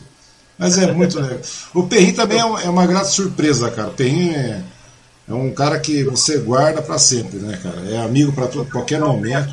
Ele falou que tá, é, você está fazendo um vídeo, é isso agora? Como é que está sendo o negócio aí? Você está fazendo algum vídeo, alguma coisa, nesse meio tempo? Atualmente, eu vou ser bem sincero para você. Hum. Quando entrou a pandemia, eu parei um pouco com tudo. Uhum. Infelizmente, eu vou ser sincero também com você, muitas pessoas talvez saibam disso, outras não. Como aconteceu de fazer apenas sete meses do falecimento da minha mãe, uhum. eu infelizmente dei uma segurada, parei um pouco com tudo. É, eu ainda estou me recuperando disso, entendeu? Para mim não foi nada fácil. É porque fica complicado, é, um, é, uma questão de luto, né? Você fica, querendo é, ou não, então, você fica num luto, né? Então você tem que. Fica, é. Você então fica eu meio que dei uma parada, estou mais é, centrado na, na, na, minha vida, na, na, minha cabeça, entendeu? Essas coisas, uma série de coisas aconteceu. Então eu dei, dei uma parada, não, não quis é, nem inovar e quanto menos fazer algo. Uhum. Eu, hoje que eu estou fazendo é a primeira, o meu primeiro talk com você, que eu estou conversando, eu estou falando, eu nunca fiz isso com ninguém, é você é o primeiro. Tá, muito obrigado, muito obrigado mesmo. Entrevista pessoalmente, essa entrevista, né? É, não é nem uma entrevista, é uma conversa, né? um bate-papo. Como eu te falei, eu acho que quando é entrevista o negócio é complicado. Eu, eu vou perguntar, é vermelho? É vermelho. Sim, é azul? É azul. Eu não quero isso, eu quero conhecer você. O Perrin falou tanto, todo mundo fala. Todo mundo que eu trago, alguns já são conhecidos, outras pessoas eu conheço apenas por, por, por Facebook, porque a intenção do programa, do, não é nem programa, cara, é uma plataforma de bate-papo. A intenção qual que é? É você conversar, trazer a pessoa, meu, uma pessoa que tem conteúdo, porque todo mundo tem história boa para contar né? Uma história legal para contar, uma coisa, história de vida. É, meu, tem tanta gente que você vai conhecendo e tem pessoas assim que você não conhecia. Não tinha nem sequer na rede social. Eu sabia que tinha tal, mas, né? É meu amigo de infância, chama o Ira que ele tem assunto demais para contar. Daí você foi muito prestativo, a gente já foi conversando, você estava até apreensivo, falou, pô, não sei como é que vai ser, eu acho que eu vou ficar. Eu falei, não, você está preocupado até o último momento, daí deu. Você vê, o update é uma desgraça, deu update aqui nesse miserável do Windows, eu esqueci de, de mudar o período lá do, do, do reinicializar o negócio. E daí acabou dando aquela atrasada. Mas tudo bem, é um papo muito tranquilo. E a, a, ideia é essa, não é conver... não quero entrevistar ninguém. Eu nunca fui entrevistar ninguém. Entendeu? Eu acho que a melhor coisa é você poder conversar. Juan, e até comentar contigo, sim, tem um vídeo que eu fiz esses uhum. dias com o Perrin. O Perrin fez e gravou comigo na casa dele, uhum. tá? É, até comentar com você agora, eu acho que não vai ter nenhum problema, né? O, o o Felipe, do programa Compartilha, uhum. entrou em comigo para eu falar algumas coisas de que, que é melhor e algumas coisas referente ao Ira Jackson. Uhum. Então eu preparei esse material em primeira mão, tá? Agora no seu programa com as pessoas que estão agora aí assistindo, né? Uhum. E eu estou aguardando aí uma produção dar um start e aí eu ter a data para poder informar que dia que vai esse, essa minha participação no programa Compartilha do Felipe. Bom, legal. Quando, quando, quando for pro ar o programa do, do, do Felipe, compartilha onde você vai fazer parte, dá um toque. A gente publica aí, não tem tá problema não. Eu publico, mando aí e tal. O legal, cara, eu vejo que você é um cara bastante simpático, bastante ativo em rede, assim, você tem Dá pra ver aqui que muita gente gosta de você. O legal, cara, é quando você chega de manhã, dá um bom dia, você tem umas 50, 60, 100 retornos de bom dia voltando para você. É uma coisa muito legal isso. Significa que você, mesmo que você não conheça as pessoas ao vivo e a cores, você vê o carinho que as pessoas têm, você vê. É muito legal isso, cara. Né? Falando em dançar, já que o, o, o Paul estava falando sobre, sobre dançar, vamos dar uma olhada aqui, rapaz. Não dá para você dançar aí que não tem jeito, cara. Mas. É, é, é, não dá, infelizmente espaço não dá. Vamos dançar aqui. Se quiser comentar, vai ter o áudio e tal, o seu áudio vai continuar saindo aí durante a, a, a, o vídeo. Vamos embora? É, essa foi uma apresentação uhum. onde é um bar chamado Vilelas Bar e hoje chama-se a Casa Noturna Beach Bar, que é onde é do Nelson Muniz e do Orlando Pesanino. Também estava aí está assistindo da, dessa, desse bate-papo agora. O Orlando. Hoje acabou. E foi nesse local aí que eu estou dançando, né? Hoje realmente é, é um pouco mais da parte do bar, onde o pessoal fica ali conversando, batendo papo, e a pista fica mais profundo, aonde tem a parte de lá que era aberta e hoje é coberta. E a casa, essa casa noturna, o, o, é muito interessante, chega a um certo horário, da noite, é, o teto dela é. É retrátil. Ela então você sente aquele calor, aquele frescor, aquela lua. É muito bacana, dá uma impressão, um sentido diferente mesmo. Para quem consegue observar isso perceber, é bacana, é muito gostoso. Pô, é muito legal, cara. E é muito legal, né? Você vê que, que é bem diferente o negócio. Né? Quando você faz uma apresentação dessa, ó, não deu para mostrar dançando, mas deu uma, uma pequena parte, alguns segundos aí, perde um minuto. Mas é Sim. muito legal isso aí, cara. Eu gosto muito mesmo. Eu acho muito legal esse trabalho. Eu acho que você é um artista aí é, que merece todo o reconhecimento aí que você tem aí, dos amigos e tudo mais, dos amigos que você fez durante esse período todo aí.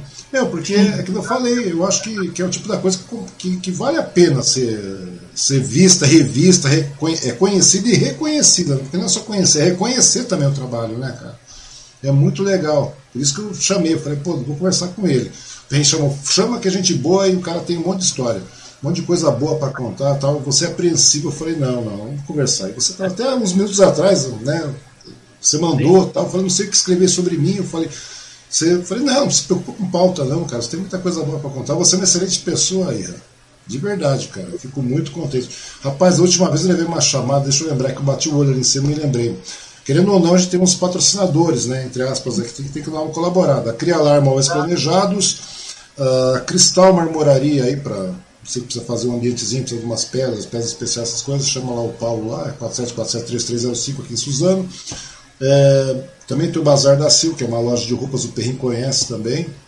Uma loja de roupas seminovas, excelente loja, com tudo bonitinho, restaurado. Coisa que é chique, cara. Compensa dar uma olhada, sabia aí?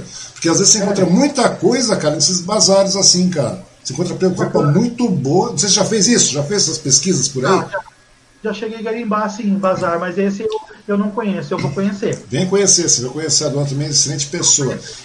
É, muito... você acaba você chama, é, você chama, é, não, e tem um detalhe também, muito legal desses bazares aí, é que às vezes você, é, você precisa de uma determinada peça, é, e muitas vezes ela precisa de uma determinada peça, então a pessoa acaba garimpando para você, cara. E fica muito legal, garimpa, tal, pode não, não tem, né? Tipo self-service, tal.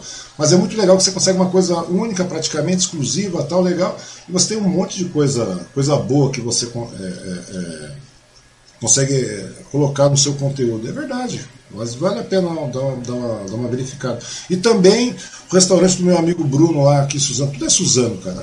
A gente não chegou no estágio maior, não estamos que nem o Leandro, não. Estamos aqui em Suzano Restaurante Vale do Bruno lá, lá na, no, no Dona Benta, excelente restaurante também, preço justíssimo, comida boa, dá uma ligadinha, chama lá e vai ser muito legal. Bom, mas é uma coisa muito legal mesmo. Bom, já falei do pessoal, então não vai ter mais. O pessoal fala, fala no começo, pô, você vai falar depois de uma hora e meia de conversa, duas. Fazer o quê? Esquece. O cara vai cativando, o convidado vai cativando, a gente vai indo na conversa. Mas de verdade, Irra, de verdade eu estou muito agradecido mesmo pela sua Obrigado. participação. E eu espero de verdade, cara, que agora, controlando essa pandemia, você possa voltar às suas atividades aí, né? Que não tenha mais só trigêmeos, não tenha quadrigêmeos, para ser um negócio mais histórico ainda, cara. É verdade. Né? Daí você consiga. É, Gêmeos, foi, era, ia ser um momento incrível, né, para eles e para mim também, porque a mãe deles estava comigo no ônibus que foi também assistir o mesmo show do Michael Jackson em Morumbi. Você e ela né? é meu filho. Então olha só como é que as coisas se apare aparecem na vida da gente. Né? Pois é, e, e até hoje você continua. E já fazem anos isso, né? E até hoje você mantém contato, conversa com as pessoas e tudo mais. E o legal é isso aí, né, cara? É a história que vai ficando, é aquilo que você vai adquirindo com o passar do tempo, essa bagagem que a gente leva. E a única coisa que a gente leva embora é isso aí, cara. A gente não leva mais nada. Isso é a grande verdade, né, cara? E essa é a parte mais legal disso aí.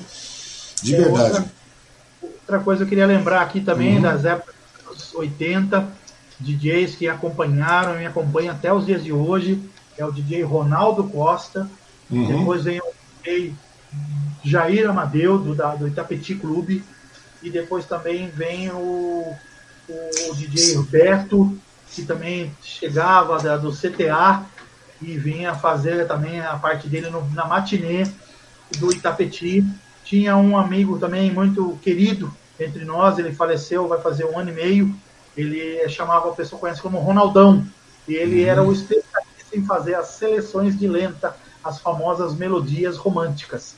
Entendeu? Então eu lembro dessas pessoas tenho assim, me conhecem e acompanham até os dias de hoje, porque continuam na ativa e quando eu vou fazer alguns eventos, essas pessoas estão lá. Até eu comentar que quem está hoje acompanhando o Jair Amadeu é o filho dele, o Pedro Iago, que também é um excelente DJ, uhum. tem aprendido as técnicas e o conhecimento do pai. Eu sei que o Jair Amadeu é rígido com ele, mas ele está aprendendo muito porque o pai dele gosta de um trabalho de excelente qualidade. Então eu acho que filho está no caminho certo e acompanhando bem o pai. Pedro Iago, quero deixar meu abraço para você. E Jair Amadeu, que me conhece dos, dos, dos bailinhos, dos concursos de dança dos anos 80. E uhum. o Ronaldo Costa, dos bailes do Fro, que também me acompanha de, de, várias apresentações. E da pista de patinação também. Quero deixar um grande abraço para o pessoal da pista uhum. de patinação. Que era ali na Campos Sales. Entendeu? Verdade, bem lembrado isso aí, né, cara? Hã? Bem lembrado isso aí. Pista de patinação da família, família Moro. Quero deixar um grande abraço a todos. É, uns tempos atrás encontrei com alguns da família uhum. e mandei as fotos da época da pista de patinação, aonde eu patinava, patinava não, eu ia lá para fazer a apresentação, uhum. a pista parava e eu... Desculpa. Não, tranquilo. É, tá uma aguinha aqui. É, mas não tem problema, na próxima você vai de água. Mora, é, mora fazer uma mesa retangular, você está convidado. Sobre vários é assuntos. mesa redonda todo aí, mundo faz. Retangular vai ser diferente, mas vamos fazer. E aí era muito bacana, porque também fiz apresentação de dança. Eu também eh, era convidado, uma amiga minha, chama-se Silvia Morato, uhum. a Silvinha, ela me convidou para fazer a apresentação nessa pista de patinação, aonde o pai e a mãe dela alugou esse local para justamente só fazer o aniversário dela. E eu fui convidado para ser o, a pessoa que fosse dançar o Michael Jackson para ela nesse, nesse aniversário dela. Então, Silvia Morato, quero agradecer a oportunidade de estar nos seus 15 anos na época do Xanadu e fazer Xanadu, a apresentação. Né? Que coisa. Ninguém lembra disso, né, cara? É uma coisa que só é, é memorável, assim. Meu irmão, meu irmão falava, vou lá no Xanadu. Eu falei, mas que raio de Xanadu que é esse? Não é uma pista de patinação? Você falei, mas você é uma besta, você vai fazer o que na pista de patinação, rapaz? É muito Na bacana, época, muito É, meu irmão, meu irmão falava isso. Um abraço pro meu irmão também, que está lá em São Sebastião. Falando de São Sebastião, o, continua chegando. E o Paulo Toledo, sou seu fã daqui de Caraguatatuba. Né? Paulo ah, Toledo, eu estava falando de Suzano para Caraguatatuba. É, e o Alexandre Coelho quando estava presente nessa apresentação. Que legal, né, cara? É muito bom a gente ter essa, esse pessoal acompanhando aí, depois de duas horas de conversa, o pessoal acompanhando ainda, eu acho muito legal. E vai ficar disponível isso aí, vai para o site também, cara. Vai, nossa ah, conversa tá no YouTube, tá no Facebook, vai para o Instagram. Instagram ainda não, porque eu tô dando uns pauzinhos no Instagram. Mas vai para seis plataformas de podcast, cara. É muito legal, de verdade. Bom, Eladnes. Oi, pois não. É, eu, eu, quero só falar contigo rapidinho. Ah, eu queria deixar também um grande abraço, pessoas que também me conhecem. Eu não quero esquecer. Se eu esquecer de alguma pessoa, eu peço desculpas, né? Hum. Principalmente o Thiago S, o DJ Tibão. Uhum. Hoje ele tem a banca de jornal na, em frente à estação. Um grande amigo, eu quero deixar um grande abraço a ele. Quero deixar um grande abraço também para o DJ GB. Quero deixar um grande abraço também para o meu amigo Veri. E quero deixar um grande abraço também para o Faria. O Faria, a gente fala, fala Faria, o Zé Faria, que ele que é quem faz os bailes da Canguru aqui em Mogi das Cruzes junto com a Tina. Os bailes dos anos 70. Então eu quero deixar o meu grande é. abraço. Canguru, você tá vendo como você está lembrando umas coisas antigas? Canguru era ali na, na Princesa, é Princesa Isabel, aquilo ali? Do lado do Banco Santander, ali onde é hoje o é. Pois é, pois é. Olha, como, pra você ter uma ideia, você tá vendo como é que eu conheço as bagaças? Tô te falando pra você, cara. Ah, legal. É muito legal, cara. É muito legal quando a gente conversa com pessoas assim que a gente tem é, muitas coisas em comum, cara. E acho muito legal. E, é, e o legal de tudo, cara, é ver que passando os anos as pessoas é, é, vão nós vamos envelhecendo, não tem jeito. A grande verdade é essa. Por sorte vamos envelhecendo. Mas a gente não perde essa magia, né, cara, que, de, de trazer essas coisas juntas que formam o caráter, né, cara, da gente, formam a nossa personalidade. É uma coisa que tão me falta hoje em dia, né, cara? E eu acho que às vezes a gente tenta passar isso para os mais jovens, né, cara? Para eles não conhecem. É muito legal isso, cara. Eu gosto demais. Opa, então, ó, ó, o Fernando Castro aqui chegando de bicão aqui de último momento. Ele está em Londres, cara. Um grande abraço para você, Fernando Castro. Chegando quase no finalzinho, mas está lá em Londres lá. Lá é... Então, Ang, ele que foi quem me emprestou a jaqueta para poder entrar na pista e dançar o Michael Jackson. Pô, muito a legal é isso. Ele que está hoje morando em Londres, está com a família dele. Fernando, hum. obrigado. Muito obrigado legal. mesmo tive uma oportunidade bacana, o, o Ang, de junto com o Fernando, uhum. ele que era o cabeça, vamos dizer assim, o, é, o, o, vamos dizer assim, a pessoa que liderava um grupo de uhum. pessoas que andavam de bicicross aqui de Calecross. Eu também andava, pulava rampa, fazia o cross no, no, no na, na, na, parte de, de, de molhada, com barrancos, saltava de bicicleta. Você lembra da. Você, você já pegou essa época? Eu lembro que é, tinha essa época aí, tinha um negócio chamado Mojiciclo do Acácio, acho que era Acácio, Sim, era ali na, na Rua Bras Cubas, do Acácio. Não, nessa época eu conheci. É, então, na Rua Bras Cubas, você vê como a gente tá ficando velho, né, cara? Como a gente lembra dessas coisas. Pra, pra Monark, BMX. Exato, eu, é, exato, eu comprei um BMX Pantera dele quando eu era garoto, cara, com freio tambor, aquela coisa, depois mandei cromar. Fiz aquela coisa Isso. toda, a gente saía dando umas tropeçadas na época lá e meu irmão andava. É, a gente fazia, a gente fazia essas coisas. Onde, onde é o shopping em Mogi hoje? Aí era um terrão, né? A gente chamava de terrão. Era um terrão, é. Era o terrão. Daí lá, cara, a gente ficava pulando. Inclusive lá o Sugiro, de vez em quando, aparecia lá. Ele aparecia era, lá? É, era, era, era, ele era meio. Ronaldo Sugiro, né? né? Era um canyon, é, lá, lá, é, cara, quase morri naquela, naquela merda uma vez lá. Lá tinha uma rampa, cara, tinha uma rampa tal, enorme, era terrão, cara, não tinha nada preparado, era aquilo era uma erosão, o pessoal tirava a terra de lá, daí pulava é tal. Salvo, desculpa, salvo o Ronaldo Sugiro, se for outro Ronaldo Sugiro, mas eu acredito que seja o mesmo Ronaldo Sugiro, o loirinho tal, não é esse? Ele mesmo, cara, então não tem outro, é esse cara mesmo. Daí o tio Miranda também, o Eduardo Miranda, todo mundo. Cara, a gente pulava naquela barra. A gente pulava com aquela porcaria lá, cara, aquelas bikes lá, e você caía de chapa, assim, você ia caindo, caindo, só via o chão chegando, o terrão chegando, e Zeus cuidava da gente, né, cara? A gente tinha morrido, tinha virado um tetraplégico. também participava disso, o Ulisses Passo Júnior, verdade, estava morando na Bahia. Se não me engano, o Luiz Pastor, eu estudei com ele no Washington Luiz, e, e, ele morava ali perto ali da, da Carmela Dutra, aonde uhum. ali do lado da Gidonto. Sim. Ele morava ali e pulava as rampas também. Ele pulava muito alto. Ele sabia pular, era bem magrinho, isso ajudava muito também. Ele tinha, sabia lidar com a bicicleta. Então o Ulisses Passo Júnior também fazia parte também do bicicross lá, o Vogran. É, o Vogran, é verdade, o Vogran, rapaz, bem lembrado do Vogran. Onde anda o Vogran? O Vogran era, se não me engano, o irmão do Licurgo. É, mas onde anda o Vogran? Que eu nunca mais vi falar de Vogran. Não saiba, o Vogran ainda continua morando em Mogi, mas também faz um tempo que eu não vejo. Pô, que mas coisa, era. Né? Olha o pessoal que você vai lembrando, cara. É pessoal de infância isso aí. É coisa de garoto mesmo, pô. É coisa de 35, 30, quase 40 anos atrás, cara. Não é verdade? Pulava de bicicleta, tinha conhecimento de manobras, entendeu? Tinha Era estilo, né? Era muito legal. Essa questão também. Era muito legal. Olha a época que você vai voltar, cara. Tá falando de Michael Jackson, onde a gente chega, cara. Se fosse uma entrevista, não chegava nisso. é de verdade. Mas, meu querido Eladnis, Eladnis, cara, Eladnis, de verdade, né?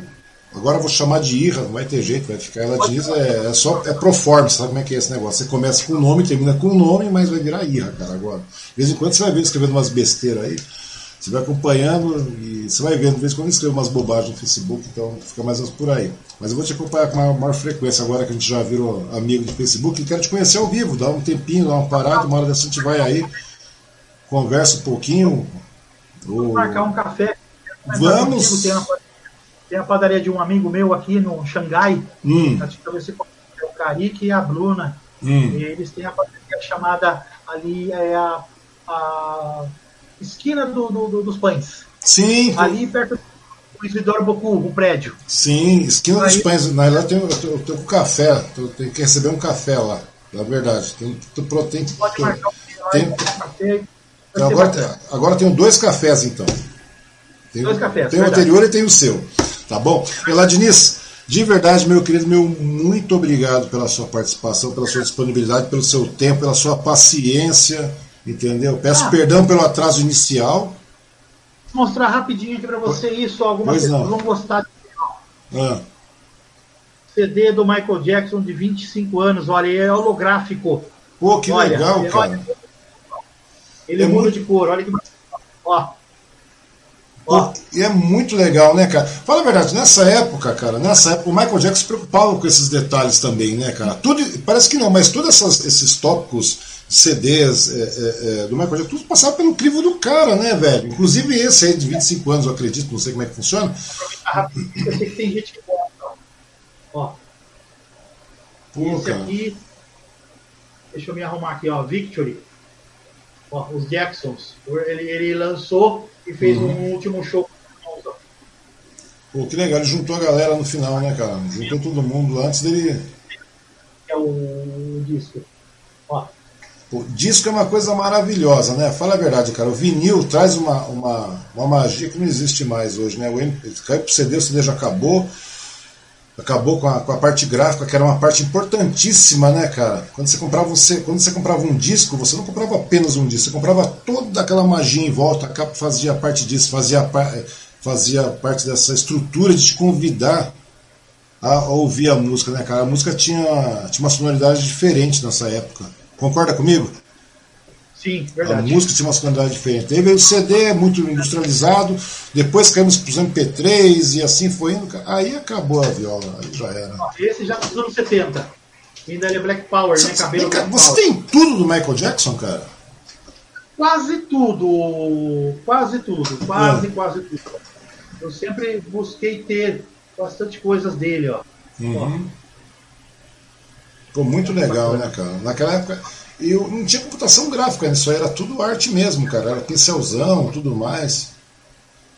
Né? Era, era tudo pincel, era tudo diversas técnicas para fazer uma, uma, peça dessa. Aí, hoje não é assim, né, cara? Infelizmente. E outro também, são só Livre Alone, né? Uma música uhum. que ele lançou na época do. Do, do, do Moonwalker? Esse do, foi da época do Bad. Uhum. Aí eu comprei esse, são versões diferentes. Eu tô errando a câmera aqui, desculpa. Não, não, mas fica tranquilo. Você vê, cara, são outros estágios de Michael, né, cara? Mas mesmo assim, cara, tudo isso aí faz parte, isso aí que que cultua o cara como o maior artista do mundo, cara. Um dos, se, não, se não for o maior, cara, um dos maiores, se não o maior. A grande verdade é essa. Tem esse aqui também, ó, bacana. Esse é o. Eu falo que é, é, é o, foi uma coisa que ele, ele criou o mundo dele, né, o universo dele na questão do. do, do da, da, do Neverland, né? A é, Neverland. a cada... É, pra você ter uma ideia. Eu, é pra você ver como é que é o negócio, né, cara? Nós existia. É Neverland. É que ele montou a, a, aquele sítio. Não era um sítio, era uma fazenda, era uma estrutura gigantesca, né, cara?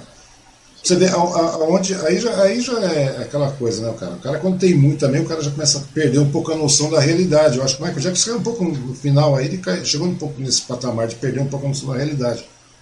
E esse aqui é onde eu comecei a fazer minhas primeiras apresentações. Álbum thriller. Muito legal, né, cara? Eu tenho o LP até hoje, ó. Na realidade, esse foi acho, o mais vendido do mundo, não foi? Esse aqui é um dos mais vendidos no mundo. No mundo, né? Eu tenho comigo inteirinho, completo, com capa, com tudo, as letras, ó. Com tudo tem ah, direito, né? É a versão nacional do, do, do, do disco, não é isso? Nacional, isso. É, tem, gente que, tem gente que corre atrás de maneira desesperada, vai pegar o gringo, vai pegar um negócio que se torna uma, uma, uma pequena fortuna, mas vale a pena, cara. São coisas memoráveis. Mas é muito legal, Depois, cara. Ah. É, daí você já. Versão eu é, comprei a... também, queria ter versão CD original. É, mas agora nem CD existe mais, né, cara? Como eu te falei, hoje você baixa isso aí em qualquer torrent da vida, você baixa a discografia inteira do cara, né, cara? É muito. Então, Não, se pessoa guardo de recordação, lembrança. E Sim. é isso. Mas, mas, é muito legal, cara. Mas o CD eu acho que já começou a dar uma, uma, uma deturpada na questão da, da magia também né, do, do, mercado fonográfico, que já ficou muito, muito mastigado, muito industrializado. Não que o, o, o vinil não fosse, mas o vinil ele trazia toda aquela estrutura, como eu te falei, né? Capa, aquela produção, os clipes eram diferentes. Hoje mal fazem clipe, né? E na época você pode pegar trilha, tinha não sei quantos minutos, meu, era uma epopeia aquele negócio lá. E hoje não tem, cara. Hoje é tudo, a música é muito rápida, muito dinâmica, muito consumista, muito, né, muito bate-bumbum, sei lá o que é. Mas é exatamente isso, cara. Não é verdade? Você percebe isso, infelizmente é assim. Mas é muito legal. Irra, de verdade, meu querido, foi um grande prazer conversar com você mesmo, cara. De verdade mesmo, foi muito bom, muito proveitoso de, de certa forma, isso me levou lá para voltar para a década de 80, quando eu estava em Mogi das Cruzes, era garoto, aí frequentando fliperama, Lorde, não sei mais o que que tinha lá, entendeu? Meu irmão indo para Xanadu sem saber porra nenhuma. Oi? Mogi Play? Michel. Isso, Michel.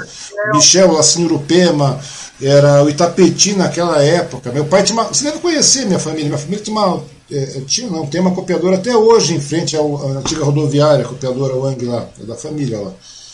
É, eu era garoto, eu vivia lá, vivia lá, tinha a RIG, tinha a BBC, BBC, RIG, alguma coisa assim, acho que era RIG, BBC, depois vinha a copiadora do meu pai, era uma portinha que era um corredor até o final, tinha o relógio de São Martins, depois veio a Flexpé, e assim foi indo, e assim foi indo, e assim foi indo. E hoje nós estamos aqui hoje conversando a respeito disso aí todo esse tempo. E pra você ver, a conversa era Michael Jackson, né, cara? Era a sua performance com o Michael Jackson e já virou um papo de de saudosista, de amigo. Muito prazer mesmo, de verdade. Me sinto lisonjeado. Agradeço a participação. Entendeu? Agradeço a participação de todo mundo que assistiu. Fico suas considerações finais aí para todo mundo que assistiu aí. Deixa suas redes sociais, deixa suas redes sociais, bandeira entrar em contato, porque essa pandemia uma hora tem que controlar. Controlou, chama o cara, velho. O cara tá aí, tá de boa, vai. Sem contar, não é só a apresentação, a questão da apresentação, mas é a questão que você vai conhecer um cara muito gente boa, cara. E conhecer pessoas Obrigado. hoje em dia. Né? Conhecer pessoas assim é muito legal. Deixe suas redes sociais, ô, Oi, que... é, eu vou deixar aqui um grande abraço a todas as pessoas que, que estão até agora ou que puderam assistir ou vão assistir futuramente a, a esse bate-papo. É, eu quero deixar um grande abraço para a Adriana Sebrian Mufo, grande pessoa, uma pessoa que eu tenho um carinho muito grande, uma pessoa muito educada, é uma pessoa que eu tenho amizade de quando tinha praticamente 12, 13 anos de idade. Eu acredito que ela esteja na sala vendo isso.